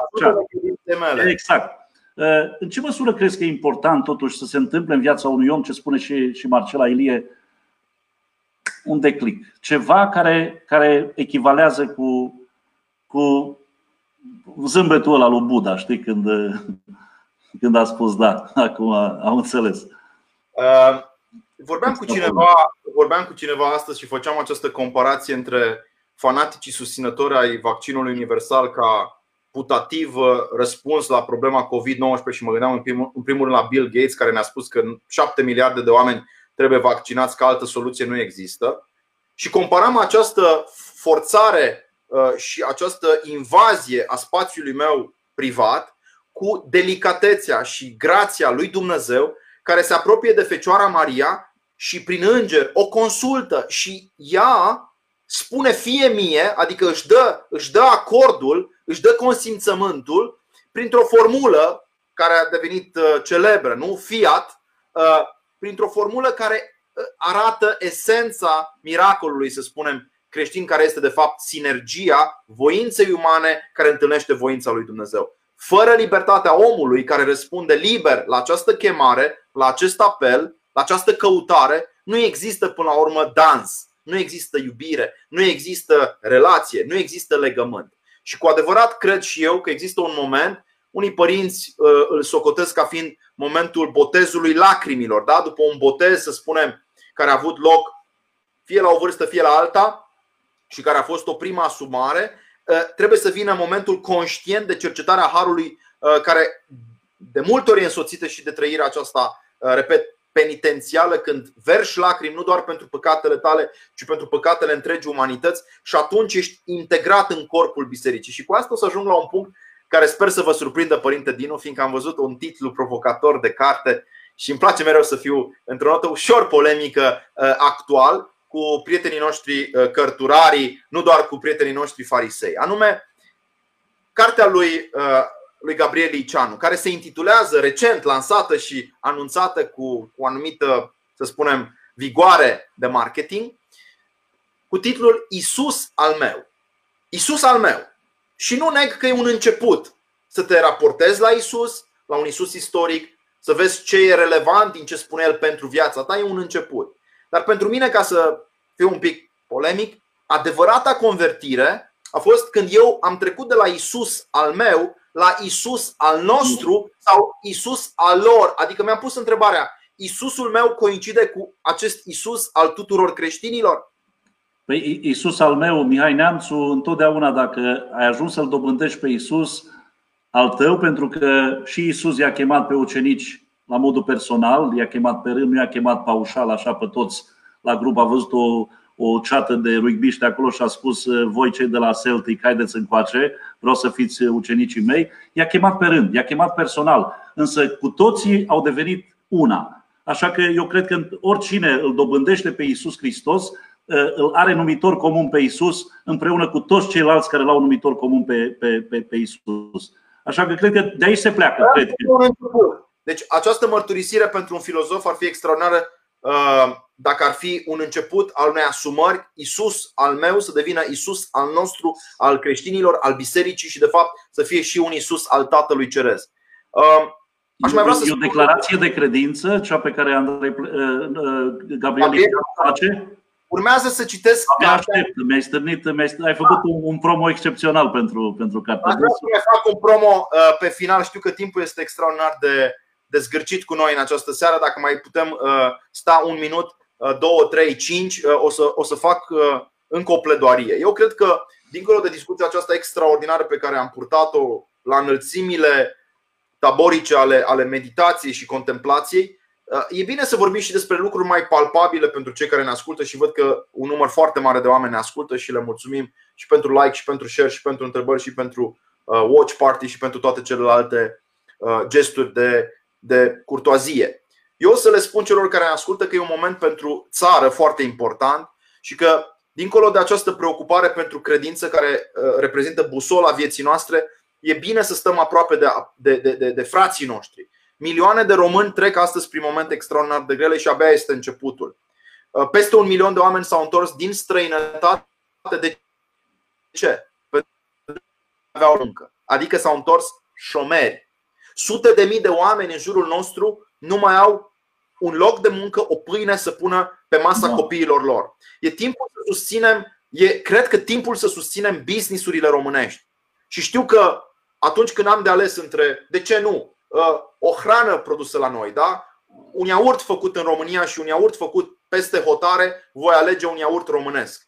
Fac această pledoarie pentru cei care ne ascultă. Orice produs, de la ciocolata pe care poți să o alegi de la Criste, uh, uh, Mihai, ești, prieteni români. Trebuie să, trebuie să punem, fii atent, trebuie să punem plasare de produse deja. L-ai promovat pe, no, pe Gabriel no, Iceanu, no, acum mă pe mine. Insist, insist să spun că o fac cu gândul la producătorul român. Nu, nu e glumă. Dacă tu neglijezi. Okay, nu, sunt de acord, sunt de acord. Dacă în această perioadă, și știu că suntem în asentiment aici cu alți prieteni, cu domnul Avram Fițiu, cu uh, alte personalități ale lumii, mă rog, uh, agriculturii românești. Dacă noi în această perioadă, dincolo de teologia înaltă pe care o producem, nu ne gândim la faptul că cineva la colț are un magazin și poate să dea faliment și că e bine să cumpărăm de la el. Dacă nu ne gândim la faptul că cineva are un mic business și că e bine să cumpărăm mierea, da? ciocolata, uh, brânza, uh, cașcaveaua, uh, bucata de carne, să o cumpărăm de la un producător român, s-ar putea da? să suferim de două ori. Am suferit în plan spiritual fiind rupți de biserică luni de zile, dar s-ar putea foarte mult să suferim și în plan material și să nu mai putem să susținem eforturile familiei, eforturile copiilor de a merge la școală din toamnă, de a cumpăra niște cărți și așa mai departe. România, România da. Mihai Neamțu, articolul 1 din Constituție spune că România este stat suveran, independent. Nu este așa pentru că din, o suveranitate trebuie privită din, din toate părțile posibile. Sunt multe felii acolo care trebuie puse la oaltă încât să rezulte o suveranitate în, în înțelesul intelectual alimentar suntem în afara suveranității, suntem în afara independenței pentru că suntem o țară dependentă de importuri de alimente în condițiile dramatice în care dramatice, paradoxale, în care uh, cei de la uh, ONU prin FAO ne spun că România este capabilă să hrănească 80 de milioane de guri. Ori noi 70% din hrana pe care o consumăm este o hrană adusă din import o hrană care dă de lucru italianului care importă forța de muncă din România ca Ion să meargă să muncească pentru Giovanni în Italia sau pentru altcineva în altă parte a Europei. Ceea ce spui tu, și anume îndemnul de a, de a cumpăra produse românești, e un îndemn la patriotism într-o formă cât se poate de agreabilă, să mănânci și să da. bei românește, adică și să fii patriot. Băi, e, e mare lucru și la îndemână. Uite, eu am făcut, Mihai, și te invit și pe tine să, să, să susții această, această idee. Acum vreo 10 zile am lansat o petiție o petiție prin care cer Guvernului României să aducă locul cornului și laptelui ordinarului corn și lapte pe care l-au, l-au vărât pe gât ca program național pentru copiii din școle din România. Acest corn și lapte și mâncarea din cantinele și școlare din România să fie o mâncare certificată ecologic. O mâncare certificată ecologic, o mâncare care să fie din teritoriu, adică în teritoriul național măcar, cel, put, cel mult, da? și care să, uh, să poată previziona dezvoltarea sectorului de, de producție alimentară pe aceste domenii, pentru că nu vorbim doar de corn și lapte, vorbim de miere de albine, măr și toate celelalte care pot face parte din acest pachet uh, diversificat al, uh, al acestui program național.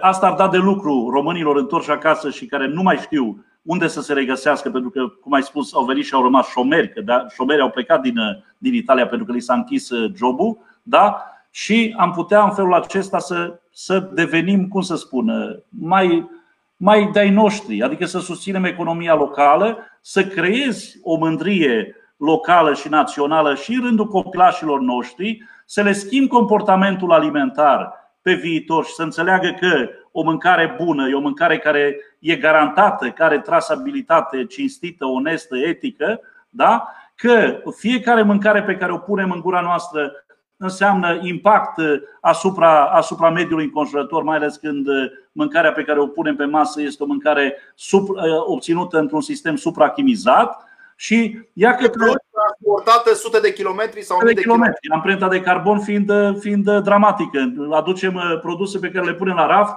spune sunt produse bio, dar s-a aduse din uh, Mexic, s-a aduse din uh, Sud America sau din Australia și au poluat până să ajungă la raftul uh, retailerului din România. De numai ecologic nu mai poți să spui că a fost acel produs. Da? Aș mai spune ceva pentru că trăim un moment critic pentru școală, pentru educație și n-am să fiu deloc lipsit de, de onestitate în fața dumneavoastră, fiindcă uh, încerc măcar atâta fariseismul să, să, să le evit. Uh, România trece, o, tre, trece printr-o perioadă teribilă în care șase luni de zile, practic, copiii noștri, cei mai buni, cei mai, cei mai râvnitori, cei mai deștepți, sunt decuplați efectiv de la comunitatea unde se învață printr-un spirit da, uh, aproape sportiv, da, de, de antrenare a voinței, a atenției, a, a minții uh, în raport cu cei mai buni. Copiii noștri, practic, sunt decuplați de aceste comunități care, care ar fi asigurat performanța. Și asta este un lucru grav, pentru că riscăm să producem ca țară o mână de lucru ieftină, din nou pentru Angela Merkel, scuzați-mă, pentru Angela Merkel Angela, pentru, și pentru alte personalități politice ale Occidentului, în loc să generăm în România da, acea performanță economică. Bunoare, dau un exemplu prin uh, industria IT. România mâine, dacă ar face 10 licee de informatică, doar 10, ar da naștere la sute și sute de firme în doar 2 ani de zile, firmele unor tineri de 16 ani care ar genera venituri de peste 2-3 mii de euro pe lună și mult mai multă, să spunem, siguranță economică pentru România. În dacă, plus, nu suntem, dacă nu suntem uh, Silicon Valley, Mihai, putem fi Food Valley.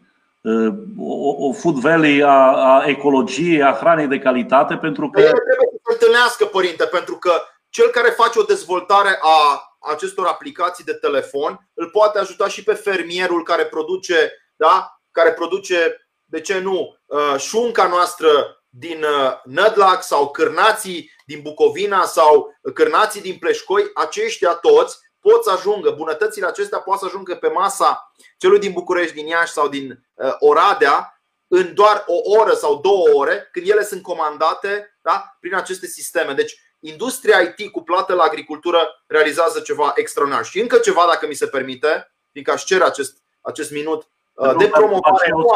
După aceea o să te rog să mai zăbovim un pic, pentru că sunt foarte multe mesaje pe care aș vrea să le trecem împreună. Ne da, ne întoarcem. Uh, și cu scuze pentru Ionela Dorobanță că da, mai folosesc. Uh, cred că eu am vorbit de business sau de job, habar n-am, încerc scuze. No, e, și, e și vina mea. E o, erezie de, e o erezie de limbaj asta, da.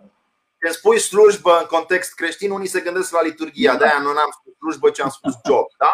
Loc de muncă. Da? Bun. O să spun încă ceva. Am creat această școală, Părinte Dinu, hotărât să sprijin România într-o perioadă de, de cumplită criză, pentru că nu ne dăm seama prin ce trece România. Dar este o criză mai gravă decât cea din 2008 din punct de vedere economic. Deficitele se pot duce spre 10%. Numărul de șomeri va fi foarte ridicat pentru că am simțit nevoia să nu stau degeaba în această perioadă. Am creat această platformă și am adus fizicieni de talia lui Cristian Presură, teologi de anvergura lui Sorin uh, Mihalache. Îl chem pe orice om care ne ascultă acum să ia aminte și să înțeleagă că adesea noi dăm bani pe abonamente la HBO, la Netflix, la tot soiul de da, rețele de cablu care în proporții de 90% ne aduc până la urmă gunoaie. Da? Nu ne aduc lucruri extraordinar de înalte. E mult mai valoros să investești într-un program de lectură și de formare intelectuală continuă. Acum, la 30, 40, 50 de ani, să faci ceea ce făceau ucenicii lui Constantin Noica, care luaseră drumul păltinișului și să te așezi în jurul unui maestru și să citești textele fundamentale. Noi citim Cartea Genezei, noi citim uh, Noul Testament, Vechiul Testament, citim, bineînțeles, mari autori patristici, Augustin, uh, citim Atanasie, de asemenea citim filozofie, etica nicomahică, Platon, banchetul. Cred că e mult mai important în această perioadă să investești în formarea ta spirituală decât să te risipești. Așa la, că pe la, toți cei care la banchet, la banchet Mihai, vreau să mă invit și pe mine, da? La banchetul de 20 de ani am să, te, am să, am da. să vă invit.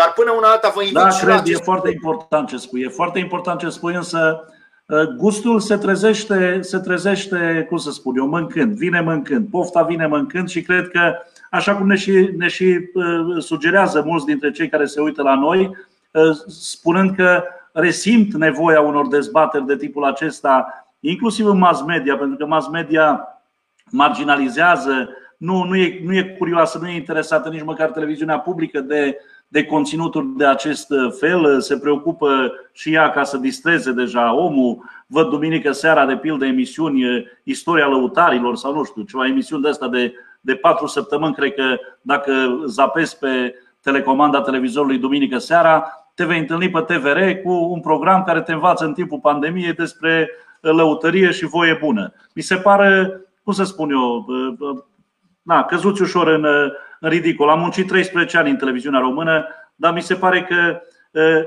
e într-o căutare așa, încearcă să, să copieze și ea pe ea cu a cărui chip n-ar trebui să semene niciodată. Părinte, în țara lui Traian Lalescu, matematicianul, în țara lui Henri Coandă, fizicianul, în țara biologului Ion Cantacuzino, care a făcut institutul cu același nume după ce l-a întâlnit pe marele Pasteur, lui Pasteur. Într-o asemenea țară în care am avut pionieri ai științei, precum Victor Babeș da? sau Ana Aslan, nu putem vorbi și despre modele. Ori școala Neamțu exact asta face. Le punem în prim plan da? celor care vor să descopere piscurile culturii și ale spiritualității, personalități și opere care au fost pentru elita de odinioară a României canon. Adică ce înseamnă asta? Lectură obligatorie. Să nu credem că Marele Constantin noi ca s-a născut uh, din consumul de divertisment. Să nu credem că Titu Maiorescu, care a fost mentorul lui Mihai Eminescu și premierul României, sau că Pepe Carp, care a fost un mare conservator, care a luptat inclusiv pentru uh, libertate și pentru drepturile țăranilor în Parlamentul uh, românesc în perioada lui uh, Carol I, să nu credem că aceste figuri extraordinare sau Regina Maria, ca să nu uh, mai pomenesc de Tache Ionescu, să nu credem că aceste mari personalități ale României, uh, să spunem, libere și mari, au fost hrănite cu această, această materie slabă și, până la urmă, derizorie pe care ați evocat-o, anume divertismentul. Nu. Acești oameni mari s-au hrănit cu marile cărți. Mihai Neamțu, tu apari, înțeleg, și la televizor. Doamna, doamna Gavriș spune că ne mulțumește pentru, pentru emisiune în mod deosebit și că ă, pe domnul Neamțu l-a văzut și la televizor. Apar și la televizor, înțeleg? Da, nu știu să, să, să te evit. Nu mai știu, cred că Umberto Eco spunea, domnule, a nu mai apărea la televizor în vremea asta, zice, o formă de, de, de bun simț, ceva de genul ăsta, știi? Adică, da promit să iau o decizie în următoarele 12 luni care va... Nu te grăbi, nu avem ce face. Câteodată trebuie să, să încercăm să primenim și spațiile astea care uh, suferă adesea de, de, de, de... lui. Da. da.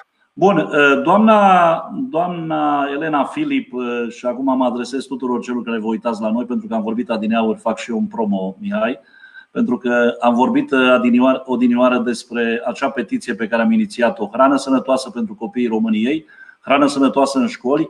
Sunt 3 milioane de copii care ar beneficia aproximativ de, de, acest, de această măsură, nu sunt puțini, aia înseamnă 5 milioane, 6 milioane de părinți. Eh, tot atâția bunici aproximativ eh, și totuși eu în 10 zile am strâns 1600 de semnături, ceea ce mi se pare lamentabil, foarte puțin. Pentru că e o problemă care, încă o dată, îi faci pe copiii tăi să spună mulțumesc, mamă, tată, odată în 2020, în vremea COVID-ului, ai luat o decizie fantastică pentru, pentru, pentru mine și pentru.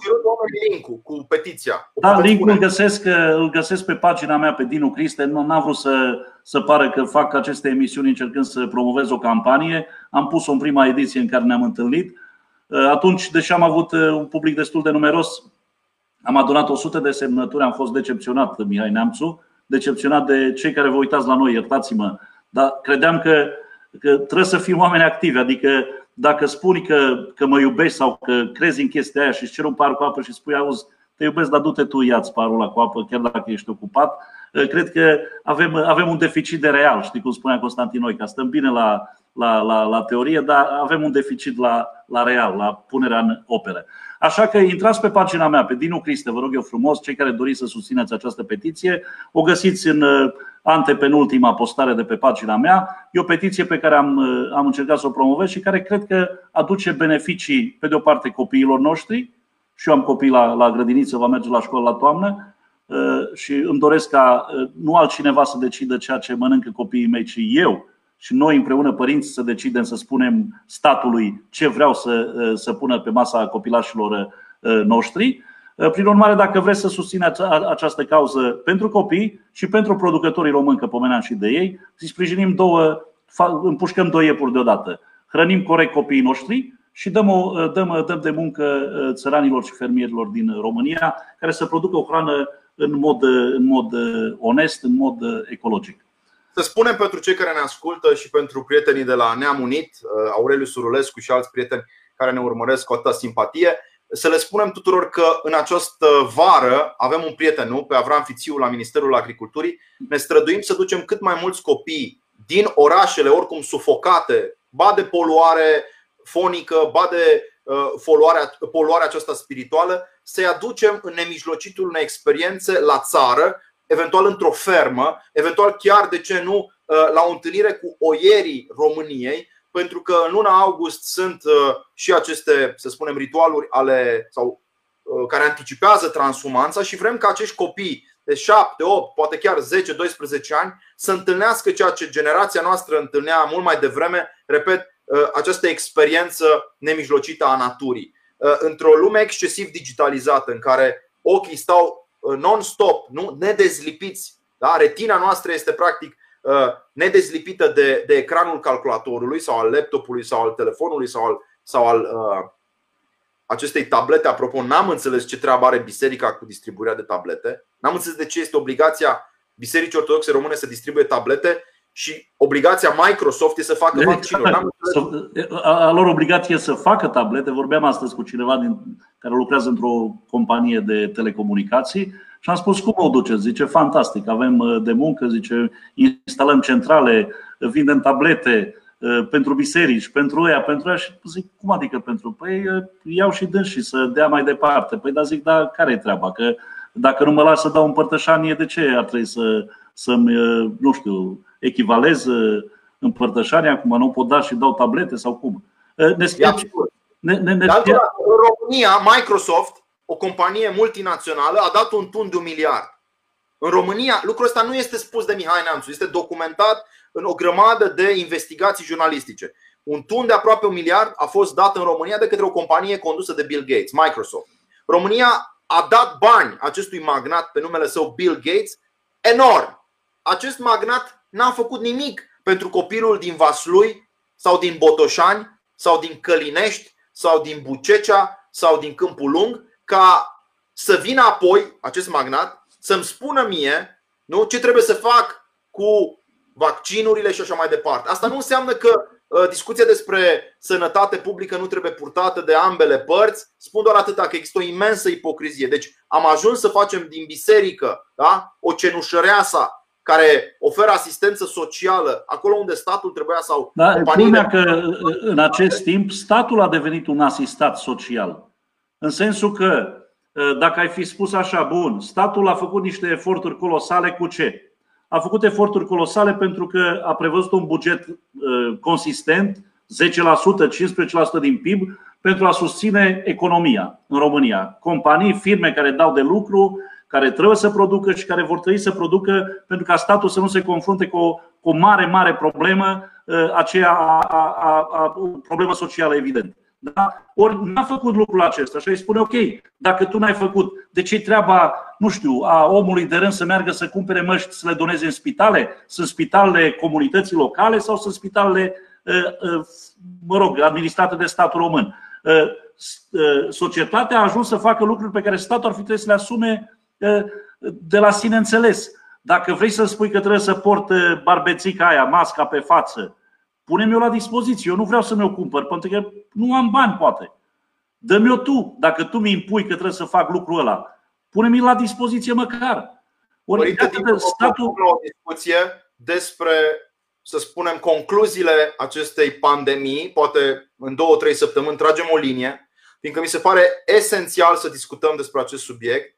Nu m-aș extinde și în această zonă pentru că și timpul înaintat și Uh, informațiile pe care ar trebui să le aducem în dezbatere ar fi de altă natură, dar dați-mi voi să spun doar atât ca o concluzie generală. Repet, în România anului 2020 da, avem, la această, uh, la această oră, avem o situație bizară. Am blocat, am blocat activitatea economică a celui care are o prăvălie, a fermierului care trebuia să vândă și el nu? niște carne în piață, a românului care încă mai pune răsat ceapă și ridichi. Am blocat activitatea economică a celor care au o mică școală privată. Sunt școli creștine, școli ortodoxe.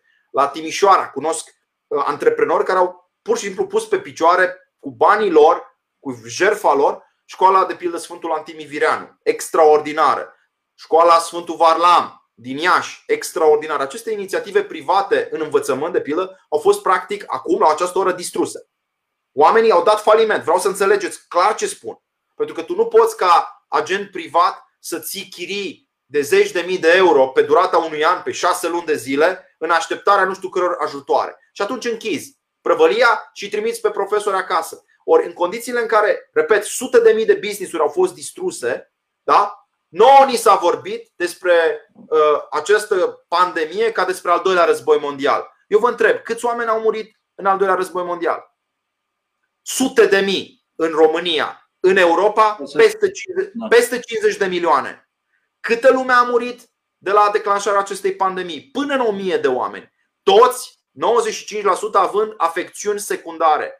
Eu doresc, în mod public, să discutăm și despre cum anume, da, din punct de vedere moral, justifică autoritățile, mai ales acestea globaliste de tip OMS, da, Organizația Mondială a Sănătății, da. cum justifică ele isteria colectivă creată în ultimele două luni când ai îngropat da?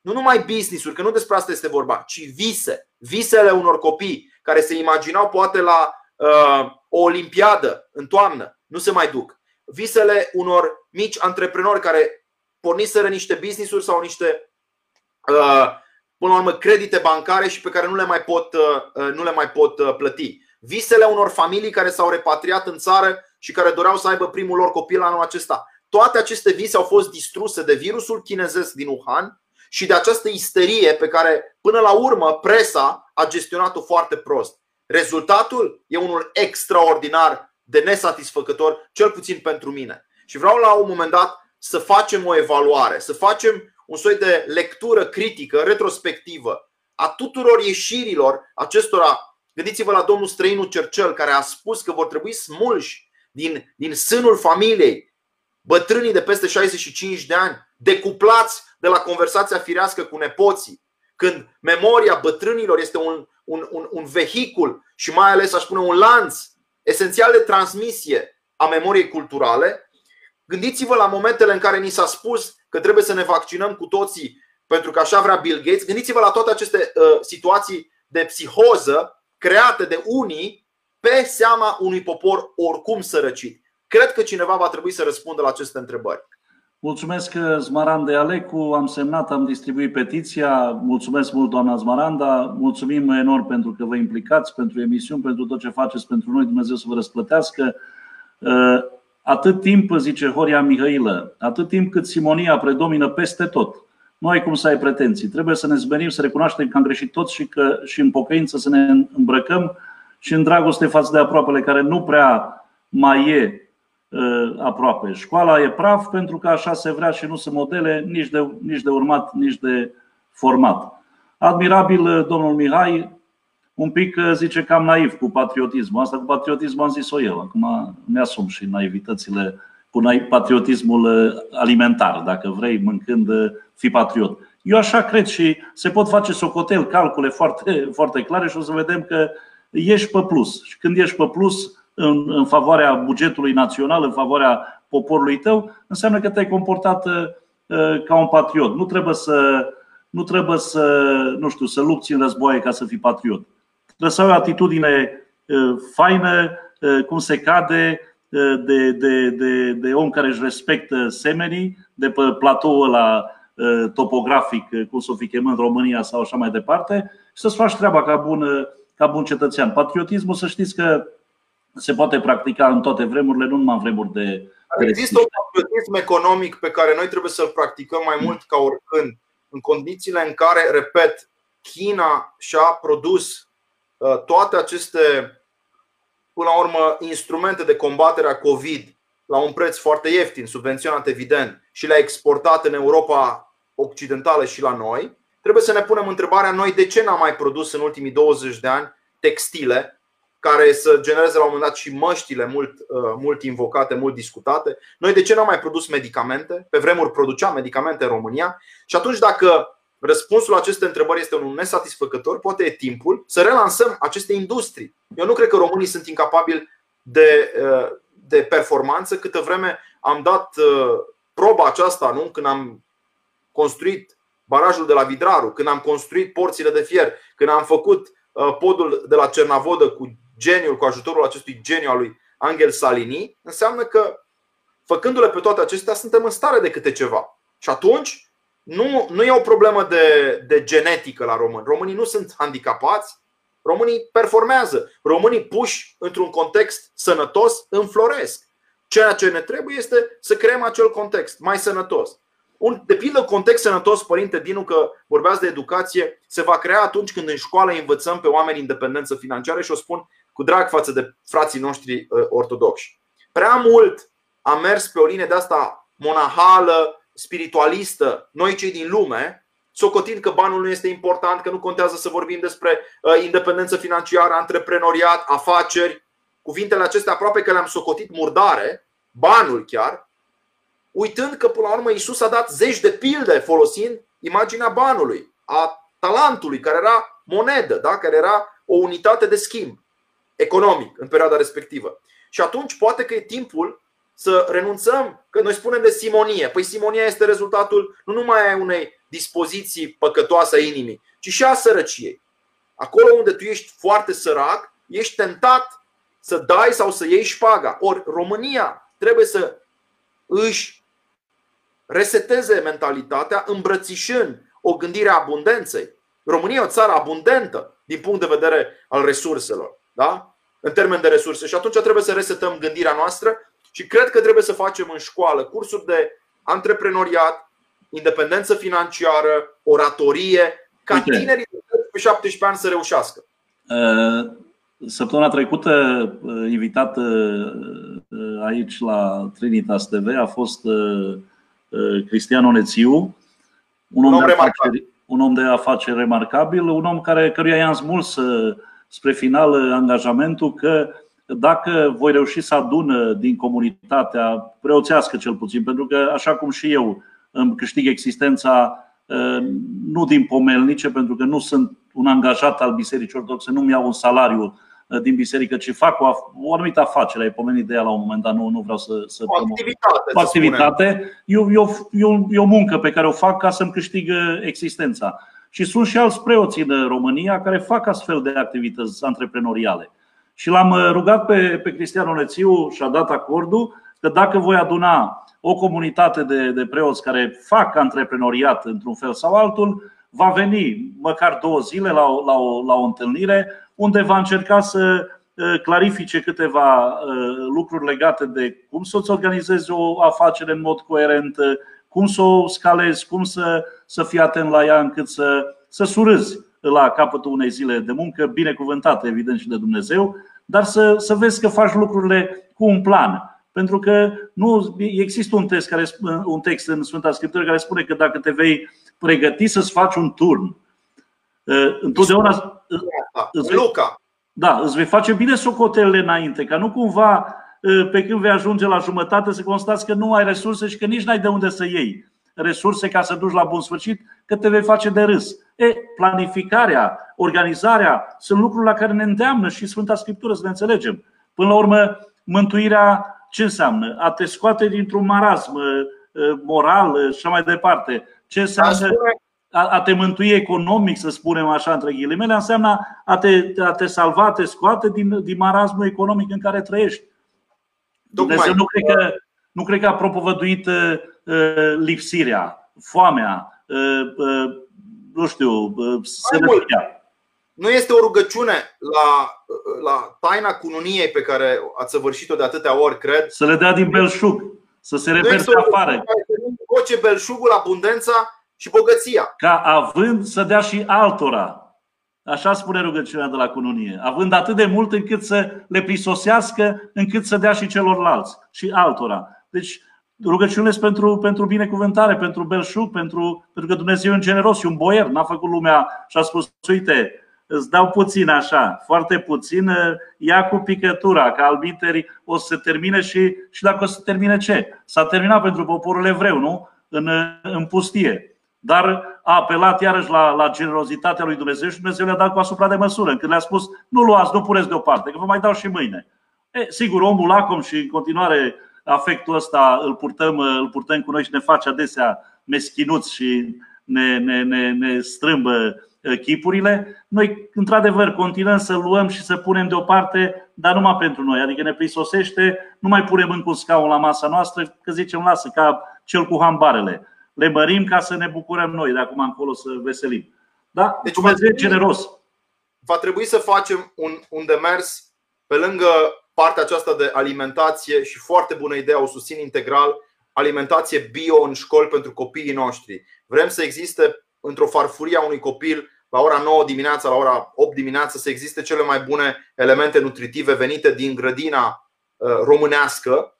Pe lângă hrana aceasta a trupului trebuie să vorbim despre hrana minții. Și cum spunea cineva, în loc să facem o educație sexuală, să vorbim despre masturbare la șase ani, mai bine vorbim despre ce înseamnă chipzuință, despre ce înseamnă agonisire, despre ce înseamnă muncă, despre ce înseamnă virtuțile țăranului, dragă părinte Dinu, care întotdeauna lucra cu sfârșitul în minte. Țăranul se considera obligat să înmulțească darul. Pentru el sămânța trebuia pusă ori de câte ori era o ocazie, da? era o zi uh, în care nu, plo- nu ploua. Bunicul meu de la Târnova, din județul Arad, mă chema și pe mine, și pe fratele meu, și pe verișorii mei. Ne chema pe toți să mergem da? Uh, la holdă, spunea el. Să mergem la holdă, să facem semănatul. Da? Pentru că orice zi, orice ceas în care, în care vremea îți permitea să pui sămânța pentru ca toamna să ai rod uh, îmbelșugat, trebuia folosit. Ori această atitudine a țăranului, veghetor și, și, încă o dată, dăruit cu totul lucrării pământului, această atitudine trebuie, trebuie aplicată și în contextul în care noi suntem ființe digitale.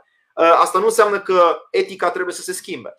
Mihai, pentru că am smuls de la Cristian Onețiu promisiunea de a face o sesiune ă, cu părinți uh, antreprenori și cine știe, cei, cei care se uită la noi, credincioșii noștri, sunt uh, și ei, au la dispoziție posibilitatea de a, de a se conecta la oameni din interiorul bisericii, din laicatul bisericii, care au, au multe de spus și care au, au multe de împărtășit și preoților din biserică și celorlalți credincioși, așa cum e și tu.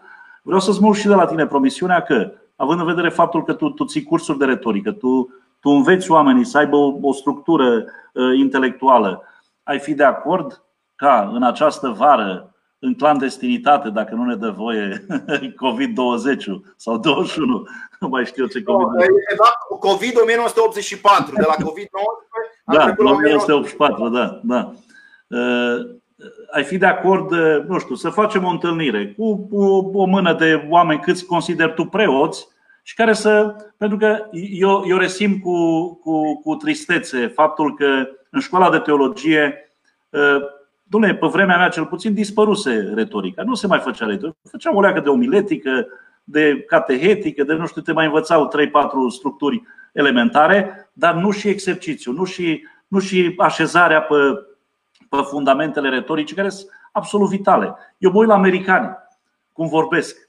Și spui, băi, cum Dumnezeu vorbesc ăștia toți într-un fel? Adică într-un fel frumos, elocvenți, un limbaj al trupului, cu, cu, cum să spun eu, cu tot corpul, cu toată ființa lor, parcă îți vorbești și capacitatea de a te persuada e evident alta decât e în rândul și a noastră a preoților care ne punem așa cu mâna la, la pieptuți și iubiți credincioși, așadar să facem, să dregem, să așa mai departe, cu un ton de la de tătuc blând, să nu jenăm cumva, să nu cumva să-i trezim dacă cumva careva a țipit în, în biserică. Eu cred că retorica noastră a, a, a preoților ortodoxi, a anvoanelor din România, ar trebui să se schimbe. Ar trebui să, să primească un, un, un input, un boost de, de, de energie, de dinamică. Pentru că. Uh, Asta înseamnă ciocolată neagră, Cristă, și bineînțeles uh, un tip de, de, de, de proiecție anglo-americană. Facem barter, nu-i problemă. Facem barter. Asigur eu uh, bufetul, da? Nu, dar vreau să spun sincer pentru cei care ne ascultă, noi ne simțim foarte bine, ne cunoaștem de aproape 20 de ani și ne simțim atât de bine încât uh, avem o chimie de asta care se transmite, uh, cred că urbi et orbi, uh, ca la o tavernă în care poate toți cei care ne urmăresc ar fi și ei părtași. Suntem foarte, foarte buni prieteni și fără doar și poate, dacă pot să împărtășesc din experiența mea, care este de vreo șapte ani în universitățile occidentale, unde am văzut rigoarea, am văzut ce înseamnă seriozitatea, am văzut ce înseamnă antrenamentul, cu mare, cu mare drag o fac, poate în aceeași perioadă în care și Cristian Onețiu, pentru că eu vreau să învăț de la el și poate el uh, participă la tot, să spunem, programul, ca în felul acesta să dăm, să dăm instrumente liderilor spirituali ai României. Pentru că ce este un preot? Un preot este un lider, este un lider spiritual. Să dăm instrumentele pe care toți liderii din uh, Vechiul și Noul Testament le-au avut. Cine își imaginează că Petru era un sărăntoc nu știe istorie. Uh, Petru era un pescar și s-a descoperit, de pildă, în Capernaum acum, casa lui Petru avea 400 de metri pătrați. Să nu mi se spună mie că boier, cineva care este. Păi, cine e specialist în imobiliare și nu cunosc neapărat pe cineva în fața mea, dar cred că își dă seama, adică dacă metru pătrat se vinde în București cu 1300 de euro și Petru avea 400 de metri pătrați în casa lui, adică într-o vilă, la malul lacului, da? eu cred că nu era sărac. Dacă Pavel își făcea corturile da? și trăia din, din lucrarea aceasta, pe semne că era rentabilă. Dacă Lidia uh, era vopsitoare de țesături în Noul Testament, înseamnă că oamenii cu care creștinismul da, s-a propagat sau prin care cuvântul Domnului s-a propagat erau oameni foarte serioși. Nu mai vorbesc de David, Mihai, uh, regele sau de Solomon. Fii atent. Dacă vreo televiziune ne vede cumva și se preia din mesajul nostru, o să apară un breaking news. Dezvăluire. Evanghelia prosperității exact, la Trinitas. Evanghelia prosperității la Trinitas. Uh, Petru, apostolul, n-a fost un sărăntoc. De fapt, uh, în zilele noastre ar fi fost un milionar, un milionar dacă și-ar fi vândut proprietatea. Vila. Vila. Păi a și făcut a și făcut-o, asta e frumusețea. Când îl întâlnești pe Hristos, ăia 400 de metri pătrați nu mai contează. Preferi un metru pătrat lângă tabor ca să-l vezi pe Hristos. devii puțin. Pentru că un creștin, în general, nu se mulțumește cu puțin. Pentru că invitația lui, lui Dumnezeu față de om e aceea de a nu se mulțumi cu puțin. Adică nu te mulțumi cu creația, te poți mulțumi doar cu Creatorul. Adică e prea puțin. 400 de metri pătrați față de un metru pătrat lângă, la, la cot Uh, umăr la umăr cu Isus, evident că n-au cum să echivaleze. Deja discuția noastră stârnește controverse. Caterina Silvia, o doamnă distinsă și mulțumim pentru comentariu, spune că Isus a zis cine are două haine, una să o dea și noi suntem de acord cu asta, dar întrebarea este cum ajungi să ai două haine când pleci la drum uneori în viață cu niciuna? Pentru că sunt copii astăzi în exact. Vaslui sau în Giurgiu care n-au nici măcar o haină. Eu cunosc copii care la 18 ani nu aveau un sacou să-l pună pe ei la bacalaureat sau să pună pe ei un costum dacă cumva erau premianți. Cunosc asemenea cazuri din județul Vrancea. Și atunci, cum să-ți bați joc de talent? Talentul trebuie și el înmulțit. Iar Isus a spus că e obligatoriu, nu e facultativ exact. să înmulțești talent. Mihai, uh, timpul înaintate. Îți uh, mulțumesc. Îți mulțumesc că am stat mai mult decât mi-am plănuit să stăm. Uh, o, o bucurie pentru mine întotdeauna să, să interacționez uh, cu tine. O bucurie să te ascult. Îți mărturisesc și o oarecare invidie. Încerc să mă tratez de ea. Însă mi-am dat seama că e o singură formă de a mă trata, și anume de a lua din urmă lecturile pe care le-ai făcut la viața ta și să te ajung cumva din urmă, dar asta cu condiția să stai tu pe loc. Nu o să te mai ajung pentru că ai, ai furat start un pic, mă rog, nu mai intrăm în detaliile astea, dar m-a bucurat. Cred că avem uh, o frumoasă, frumoasă prezentare pregătită pentru joi și vineri de către părintele Sorin uh, Mihalache. Te invit, ai un voucher din partea mea da, gratuit da. uh, la această școală Neamțu. De asemenea, săptămâna viitoare, deci în câteva zile doar, vom pregăti cursul despre mirajul ateismului. Toți cei care ne ascultă sunt sigur că au prieteni, rude sau colegi la serviciu care sunt sceptici sau atei. Cum anume abordez discuția cu necredincios este esențial astăzi și vom e pleca, foarte la, important. vom pleca de la imaginea lui Pavel, apostolul, Sfântul Apostol Pavel, în Areopagul Atenei. Ce s-a întâmplat acolo la întâlnirea între apostoli și filozofi? Toate semnificațiile pe care le putem extrage din această. Cum, să, cum, să-ți, argumentezi, cum să-ți argumentezi credința? Pentru că aici e problema noastră. Noi suntem, uh, am, am, am uh, dezbrăcat uh, haina apologetului. Noi nu mai suntem apologeți. Dacă cineva creează o tensiune pe o temă care ține de credință, noi nu prea avem replică. În afara faptului că, domnule, eu cred, e treaba dumitale, dar nu avem argumente, pentru că, să mă ierte lumea, dar greșeala e noastră a preoților, creștinii noștri, credincioșii noștri, sunt semi-alfabetizați teologic vorbind. Da? Din păcate, noi nu am făcut antrenamente cu credincioșii noștri, nici nu le-am ținut predici în care să învățăm să argumenteze credința lor, nu doar să spună da, cred în Dumnezeu. De ce crezi în Dumnezeu? Acel simbol al credinței ar trebui să facă obiectul studiului pentru fiecare dintre credincioșii botezați și care se duc în fața Sfântului Potir ca ei să fie conștienți, să poată argumenta credința lor în fața acelor atei care de obicei vin cu argumentele și știintismului, ale naturalismului științific, ale postmodernismului, a tuturor coalițiilor care încearcă să îți demonstreze că creștinismul e o, e o gândire, mă rog, obosită și, și ancroasată în. Da. Ori or, or noi nu știm să argumentăm, din păcate. Noi nu ne, nu ne putem susține credința. Ori atunci când știi totul despre motoare, de pildă, nu? Și se, se naște o discuție despre motoare, ă, domnule, intri în discuție și spui, stai puțin, spun eu cum stau lucrurile. Vezi că acolo ai, ai, ai falsificat uh, un conținut. Ori noi stăm așa, nu știm nici ce spune Darwin, nu știm nici ce spune exact uh, uh, Maxim Mărturisitorul sau uh, Grigorie Palama despre energiile necreate. Adică suntem cumva, încă o dată, suntem, stăm în tribune la un meci la care ar fi trebuit să intrăm pe teren, de fapt.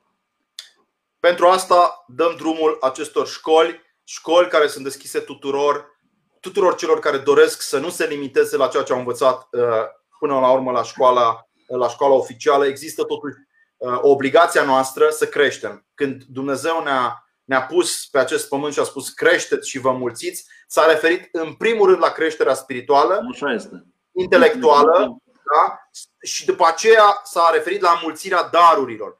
Darurile pe care noi le-am uh, primit trebuie să înmulțite și nu văd cum le-ai putea înmulți în absența unei comunități care creează emulație, care creează această tensiune fericită între întrebare și răspuns. Asta este școala la care am visat școala în care vorba lui Constantinoica nu se știe cine dă și cine primește. Așa că pe această notă de final o să spun tuturor celor care ne ascultă încă o dată Hristos a înviat. Nu uitați că Domnul nostru a fost și învățător, rabunii i s-a spus, și că dacă învățătorul nostru a stat cu cartea deschisă în templu la 12 ani, nu e prea târziu nici pentru noi, la 30, la 40, la 50 sau la 60 de ani, să stăm și noi cu cartea deschisă, fie acasă, fie în biserică. Biologia se decrepește cu timpul, nu? Dar uh, uh, mental, spiritual, suntem, putem și suntem invitați la înnoirea minții, nu? Uh, permanent, adică ar trebui să fie o preocupare a fiecăruia. Și cum ai spus, Hristos a fost învățător, e și mântuitor, dar a fost și, și învățător. Da? Mihai, îți mulțumesc foarte tare pentru, pentru bunăvoința de a fi împreună această seară.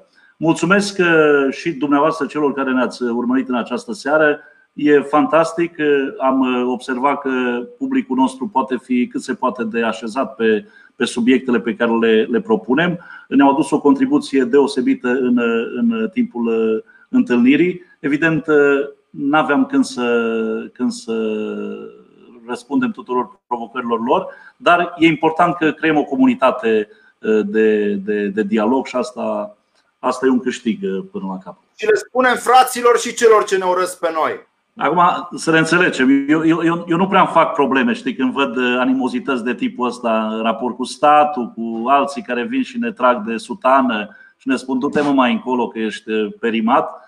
Pentru că Hristos însuși ne-a spus, dacă m-a urât pe mine lumea, și pe voi o să vă, cel puțin, ne simpatizeze uh, uh, o leacă. Așa că nu, nu fac nicio, nicio problemă. Mi-am asumat treaba asta de la, de la începuturi și asta trebuie să ne asumăm cu toții creștini. Mulțumesc, Mulțumesc mult, Mulțumesc mult! Noapte bună, Hristos a înviat. La revedere. Mulțumesc tare mult. Hristos a înviat uh, tuturor. Ne vedem miercurea viitoare. O să vă fac și atunci, sper, plăcerea de a aduce în fața voastră un invitat măcar de talia lui uh, Mihai Neamțu.